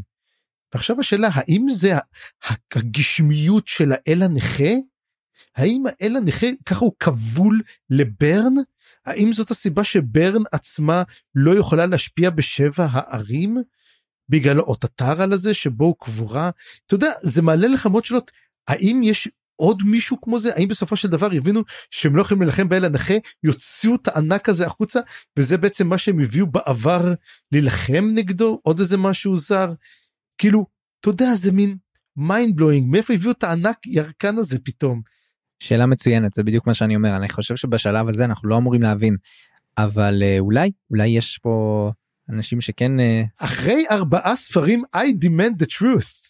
יש לך truth הוא עם סטורמי וגסלר יאללה בוא נמשיך אז כן, אה, כן. יש לנו בעצם את המועצה של אה, שאיק פליסין והמועצה הזאת כמו שאמרת יפה היא באמת אה, ככה תמונת מראה של המועצה של תבורה ובמועצה הזאת אנחנו מגל, מגלים כמה דברים דבר ראשון וזה קצת הפתיע אותי אבל יש להם מידע לא רע על מה שקרה בגנבקיס וכנראה זה קשור לעובדה שיש להם מרגלים. ומאוד מאוד מעניין הקטע הזה כי ברור שיש להם מרגלים הרי זה לא מן הנמנע. אבל זה קשור גם לכל הסיפור הזה של ה... הרי דיברנו על מורל בצבא המלזני ולדעתי המורל ירוד לא רק בשבע הערים אלא גם כמובן כל האירועים שראינו במלחמה נגד נביא הפניון הסוף היה גרוע ממש ממש מזעזע ועוד אני חושב כבר, ממ... כבר מהמצור של פייל נראה לי שהמצב שם לא היה טוב ויכול להיות שזה קשור לעובדה שפתאום יותר ויותר אנשים עורקים או מגלים נאמנות חזרה לשבע הערים ולמהפכה של דריז'נה. וזה בדיוק המקור למרגלים האלה אולי זה קשור אולי לא אבל לדעתי זה די uh, רמוז פה והם יודעים זה לא רמוז זה 아. אה. נאמר בפה מלא שהם הוא אמר שלולא מה שקרה שם בקורל הם לא היו בכלל אומרים להם את זה זה אה, לא רק יוצר איתם קשר הוא ממש מדבר איתם בזמן אמת, הוא אומר חכו רגע, אומר לו, ויש איזה קטע מאוד מעניין שם גם כן עם, אה, איך זה אמ, רליק נו איך קוראים לו? זה שחשבתי פעם שהיה קוויק בן. לא לא לא מאליק רל מאליק רל נזרק קיבינימט בסופו של דבר אבל אני מדבר על קמיסטרלו קמיסטרלו בדיוק וגם כן מאוד מעניין למה הוא על שאלות שהוא שואל אמ, אחד מהדברים הוא שצריך לזכור הצבא של דוז'ק הוא מורכב הרבה מתושבי שבע ערים וכל הזמן אומרים את זה. אתה יודע שהאם אפשר לסמוך על הצבא של דוז'ק רובם הוא לקח אותם משבע ערים. אתה חושב שיש לנו מישהו ידוע מהמרגלים זה מישהו שמספר או ש... זהו בדיוק באתי לשאול אותך אם יש לך איזה שהם השערות. אה, לא אין לי אין, אה, קשה לי להאמין שזה מישהו משורפי הגשרים או משהו כזה. יש סיכוי יש סיכוי שזה קוויק לא לא יכול להיות. לא כי הרי מה אם הוא, מה הוא משחק משחק כפול? תראה אם כן מה אם הוא בכוונה מכיל אותו במידע בהתחלה מידע אמין ולאחר מכן הוא יבגוד בו. זאת אומרת הוא זה, זה לא כזה רחוק. אני אגיד לך מה צפריר זו תיאוריה מגניבה אבל אם כן זה חייב להיות שהוא עושה את זה דרך דמות אחרת כי אחרת הם לא היו אומרים שהם לא יודעים איפה קוויקבן הם הרי אומרים הם לא יודעים איפה קוויקבן לא, לא יודעים איפה קוויקבן הם יודעים שקוויקבן הפך להיות המאג אה, נכון העליון, נכון נכון אבל הם לא אומרים שהוא אומר שום דבר אז או שהם משחקים פה קמיסטרלו מבועת. קמיסטרלו כל הזמן שואל איפה נמצא כן. קוויקבן וקלאם. כל הזמן שואל את זה איפה קוויקבן. הם שואלים הם שואלים ספציפית על קוויקבן על קלאם ועל וויסקי ג'ק וכשהם שומעים שוויסקי ג'ק מת הם נורא נורא נרגעים קורבול אדום אני חושב היה מאוד מאוד לחוץ מהעובדה שוויסקי ג'ק בחיים. אמ, והם כולם מדברים כמובן על כל ההשלכות האסטרטגיות של המעבר עכשיו של דוז'ק אם דוז'ק יגיע זה מוריד להם את הסיכויים בצורה משמעותית דוז'ק הוא חתיכת אסטרטג ואולי זה באמת התמונת מראה מה שמשלים פה באמת את היכולות המטורפות של תבורה אולי בניהול כוח אדם או משהו כזה. דוז'ק ייתן לה את, ה, את היתרון גם מבחינה אסטרטגית צבאית אולי מה שחסר לה וזאת הסיבה שהוא צריך לעבור עכשיו לשבע הערים. כן אבל צריך לזכור גם שהוא יש לו את הכוח היה לו כוח עשרת אלפים נשארו לו שלושת אלפים. כמה עם שלושת אלפים הוא יכול לעזור זאת uh, שאלה טובה אם הוא יספיק להגיע גם כי מסע מגנבקיס לשבע ערים כנראה ארוך. וייקח להם זמן עד שיגיעו והשאלה אם יתחילו את הקרב או שיחכו אבל בינתיים מה שנראה מתבור הם, הם די יוצאים לדרך. כן ואני גם אוהב אה, בכלל הם עשו לנו סיכום לא רע פה של כל הספר השלישי נכון הם עשו לנו מין כזה סקירה מהירה וואו ריקט ממש ריקט היינו יכולים כן. לעשות קופי פייסט לעשות אה, אה, מה לזן קורה פה אה, בקיצור ממש אה, מעניין לאן כל הדבר הזה הולך. אני רוצה להתייחס רגע לקרסה ולפליסין כי באמת איתם אנחנו מסיימים פה את הספר. וקרסה טובלקאי כמו שאנחנו מכירים אותו מהספר השני ועכשיו כמו קרסה אנחנו מתחילים לראות שמצד אחד הוא עדיין קרסה כי קצת אני אני חושב שגם אתה קצת אה, הרמת גבה כשגילית את החיבור הזה כי ראינו את טובלקאי ולא שמענו את כל הדברים האלה מסביב או את העבר הארוך והמעניין שיש לו אפילו לא כל כך הבנו עד כמה הוא ענק. זאת אומרת לא בן אדם רגיל. נכון הוא היה מתואר כאיש גדול אבל לא כענק. לא טובלקאי הוא ענק הוא לא הוא דובר כאיש גדול מאוד. כן אבל לא אמרו נגיד ג'יינט. לכן חשבו. אתה מבין מה אני מתכוון? לא אבל לא אבל קראו לו טובלקאי ואנחנו ידענו כבר שטלומן טובלקאי וידענו שבלורדן הוא טלומן ואם הוא טובלקאי אז אמרנו זה כנראה גם כן, כן. ענק כלשהו גם בלורדן מוצג כענק. נכון אבל מה שאני מתכוון להגיד זה שקצת היה לנו מוזר החיבור הזה אבל עכשיו אנחנו ממש רואים שזה באמת הוא למרות שכבר פה אנחנו רואים שעברו עליו כמה דברים בדרך. אמ, יש לו כל מיני שינויים ש, שגם קשור לשינוי של השם שלו אבל אנחנו גם מקבלים קצת את המניעים שלו מאחורי דריז'נה זה לא שהוא לגמרי אמ, נאמן עכשיו למטרה של המהפכה. אבל הוא כן שמח על זה שהוא קיבל איזושהי משמעות חדשה. ואני חושב שזה מין שלב ביניים בשבילו. כי הרי בסופו של דבר יש לו עדיין את המטרות הבאמת מהותיות שלו שזה לחזור לטבלורים ולשחרר אותם מהשיעבוד וכל הדברים האלה אני חושב שעדיין קרסה רוצה לעשות את כל הדברים האלה. אבל כרגע הוא צריך את המהפכה הזאת בשביל בעצם לקבל את, ה, את היכולות ואת הכוחות ואת הכלים מאוחר יותר לעשות את המהפכה אצלו. אתה קיבלת מזה דברים דומים או משהו אחר? אני תראה הוא הרבה יותר מיושב הוא הרבה יותר רגוע ממה שהיה פעם הוא כבר לא אותו אתה יודע וור לידר אבל הוא כן שומע הוא שומע את הרחש של אה, ביירוס אומר לו lead us war leader זה הוא לא הוא לא התנתק מזה זאת עדיין טראומה שנמצאת אצלו והוא מנסה איכשהו לכפר עליה נראה לי. הוא, לש... הוא יושב הוא לומד הוא מאוד מקשיב ללאומן הוא מאוד מאוד uh, נמצא אותו אתה יודע הוא מרגיש שהוא יודע מחכה. יודע biding כן. השאלה למה. לא נראה שהוא כזה להוט למלחמה. כן וגם פרמות. אני לא יודע זה נראה נראה לי כאילו כן רמוז פה שיש לו גם איזשהו קשר רומנטי עם פליסין. לא שמתי לב לזה. אוקיי. לא שמת לב לזה הרי הוא לוקח אותה ככה לצד הם עושים איזושהי שיחה כזאת ביער הם מדברים הוא מייצר איזה שהם פסלים שם. בקיצור זה לא היה לא היה לא קרה שם כלום אבל זה היה נראה לי כאילו הם רגילים להיפגש. הוא היחיד מבין אה, שלושת המלווים המקוריים כאילו עם בוריק ולאומן הוא היחיד שהיא עדיין מקשיבה לו אז אני חושד שיש להם איזשהו גם קשר רומנטי איכשהו אבל בכל מקרה גם אם לא הוא הרבה יותר קרוב אליה ובאמת דרכו היא סוג של מתחברת שוב לכל הסיפור ואנחנו מגלים פתאום שפליסין לא נעלמה היא עדיין נמצאת שם בתוך שאיק הסוף של הפרק הזה של הפרקים האלה היה לי מאוד מאוד עוצמתי זה כשהיא מגלה בעצם במועצה הזאת שאח שלה עדיין בחיים. כשהם בעצם עושים שם את הסקירה הזאת mm-hmm. והדבר הזה כאילו שובר אותה. ואני חושב שזאת נקודה מאוד מאוד מעניינת כי זה מתחבר בעצם למה שאמרת בתחילת הפרק הזה. האם יש פה מלחמה כללית או שיש פה איזשהו סיפור פרטי בעצם של האחים לבית תבורה אה, סליחה האחים לבית פארן שמוצאים את עצמם בשלוש חזיתות אפשר לומר בשלוש נקודות מפתח מאוד מאוד משמעותיות בכל הסיפור. מה יקרה? האם החיבור או הקשר הטוב שיש בין פארן לפליסין בין גנואס לפליסין יכול ליצור פה איזשהו חיבור איזשהו הפסקת אש או אפילו שלום או שלא האם תבור תצא נגד שניהם האם גנוס מספיק מרוחק עכשיו מכל הסיפור כדי לא לקחת צד במלחמה הזאת. מלא שאלות שעולות פה לדעתי בסיפור הזה. כן גנוס נמצא בדיוק באמצע הוא שליט החפיסה מה שהופך אותו דרך אגב ל unaligned. הוא לא קשור לשום צד הוא כבר פרש גם מהצבא. הוא כבר לא שייך לצבא המלזני והוא מתגורר יחד עם רייס בתוך אה, בית אה, עזת ו... לא יודע אם הוא מתגורר שם אבל לפחות רייס עושה לו את הכביסה. זה, זה בטוח ולא מרוצה מזה מאוד לא מרוצה מזה אבל אה, אבל לא הוא מתגורר שם איך אומר לו תכין לי פה מקום תכין לי איזה חדר אני אשב פה וגם פארן אני חושב צריך ללמוד גם את הכוחות שלו. גנוס יושב לומד את הכוחות שלו ונראה נראה האם בכלל נראה אם בכלל גנוס יופיע בספר הזה האם הוא בכלל יצטרף למלחמה הזאת. יכול להיות שהוא יישלח אתה יודע עיקרה בשביל לבחור או לא.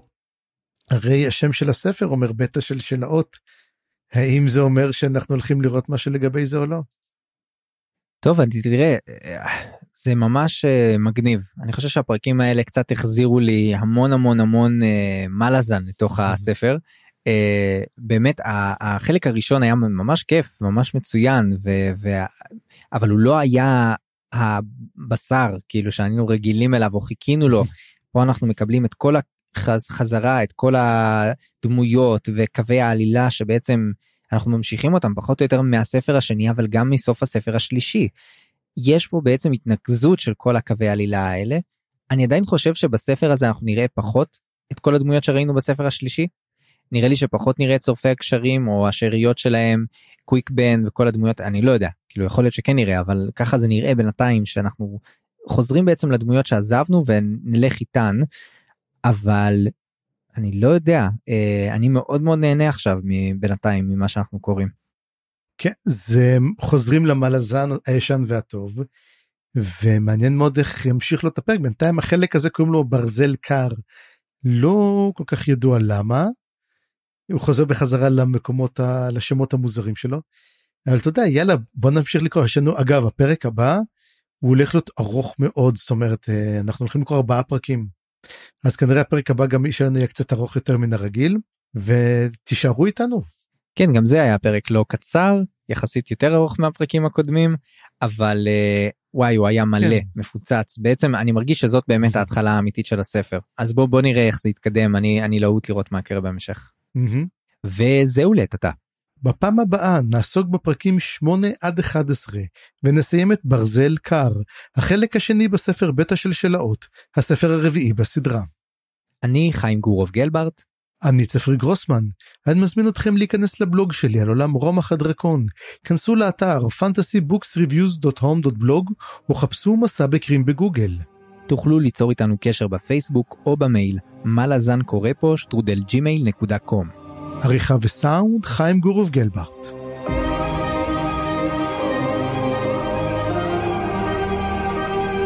הצטרפו אלינו לדיונים בקבוצת הפייסבוק מה לזן קבוצת קריאה. תודה שהאזנתם וניפגש בפרק הבא.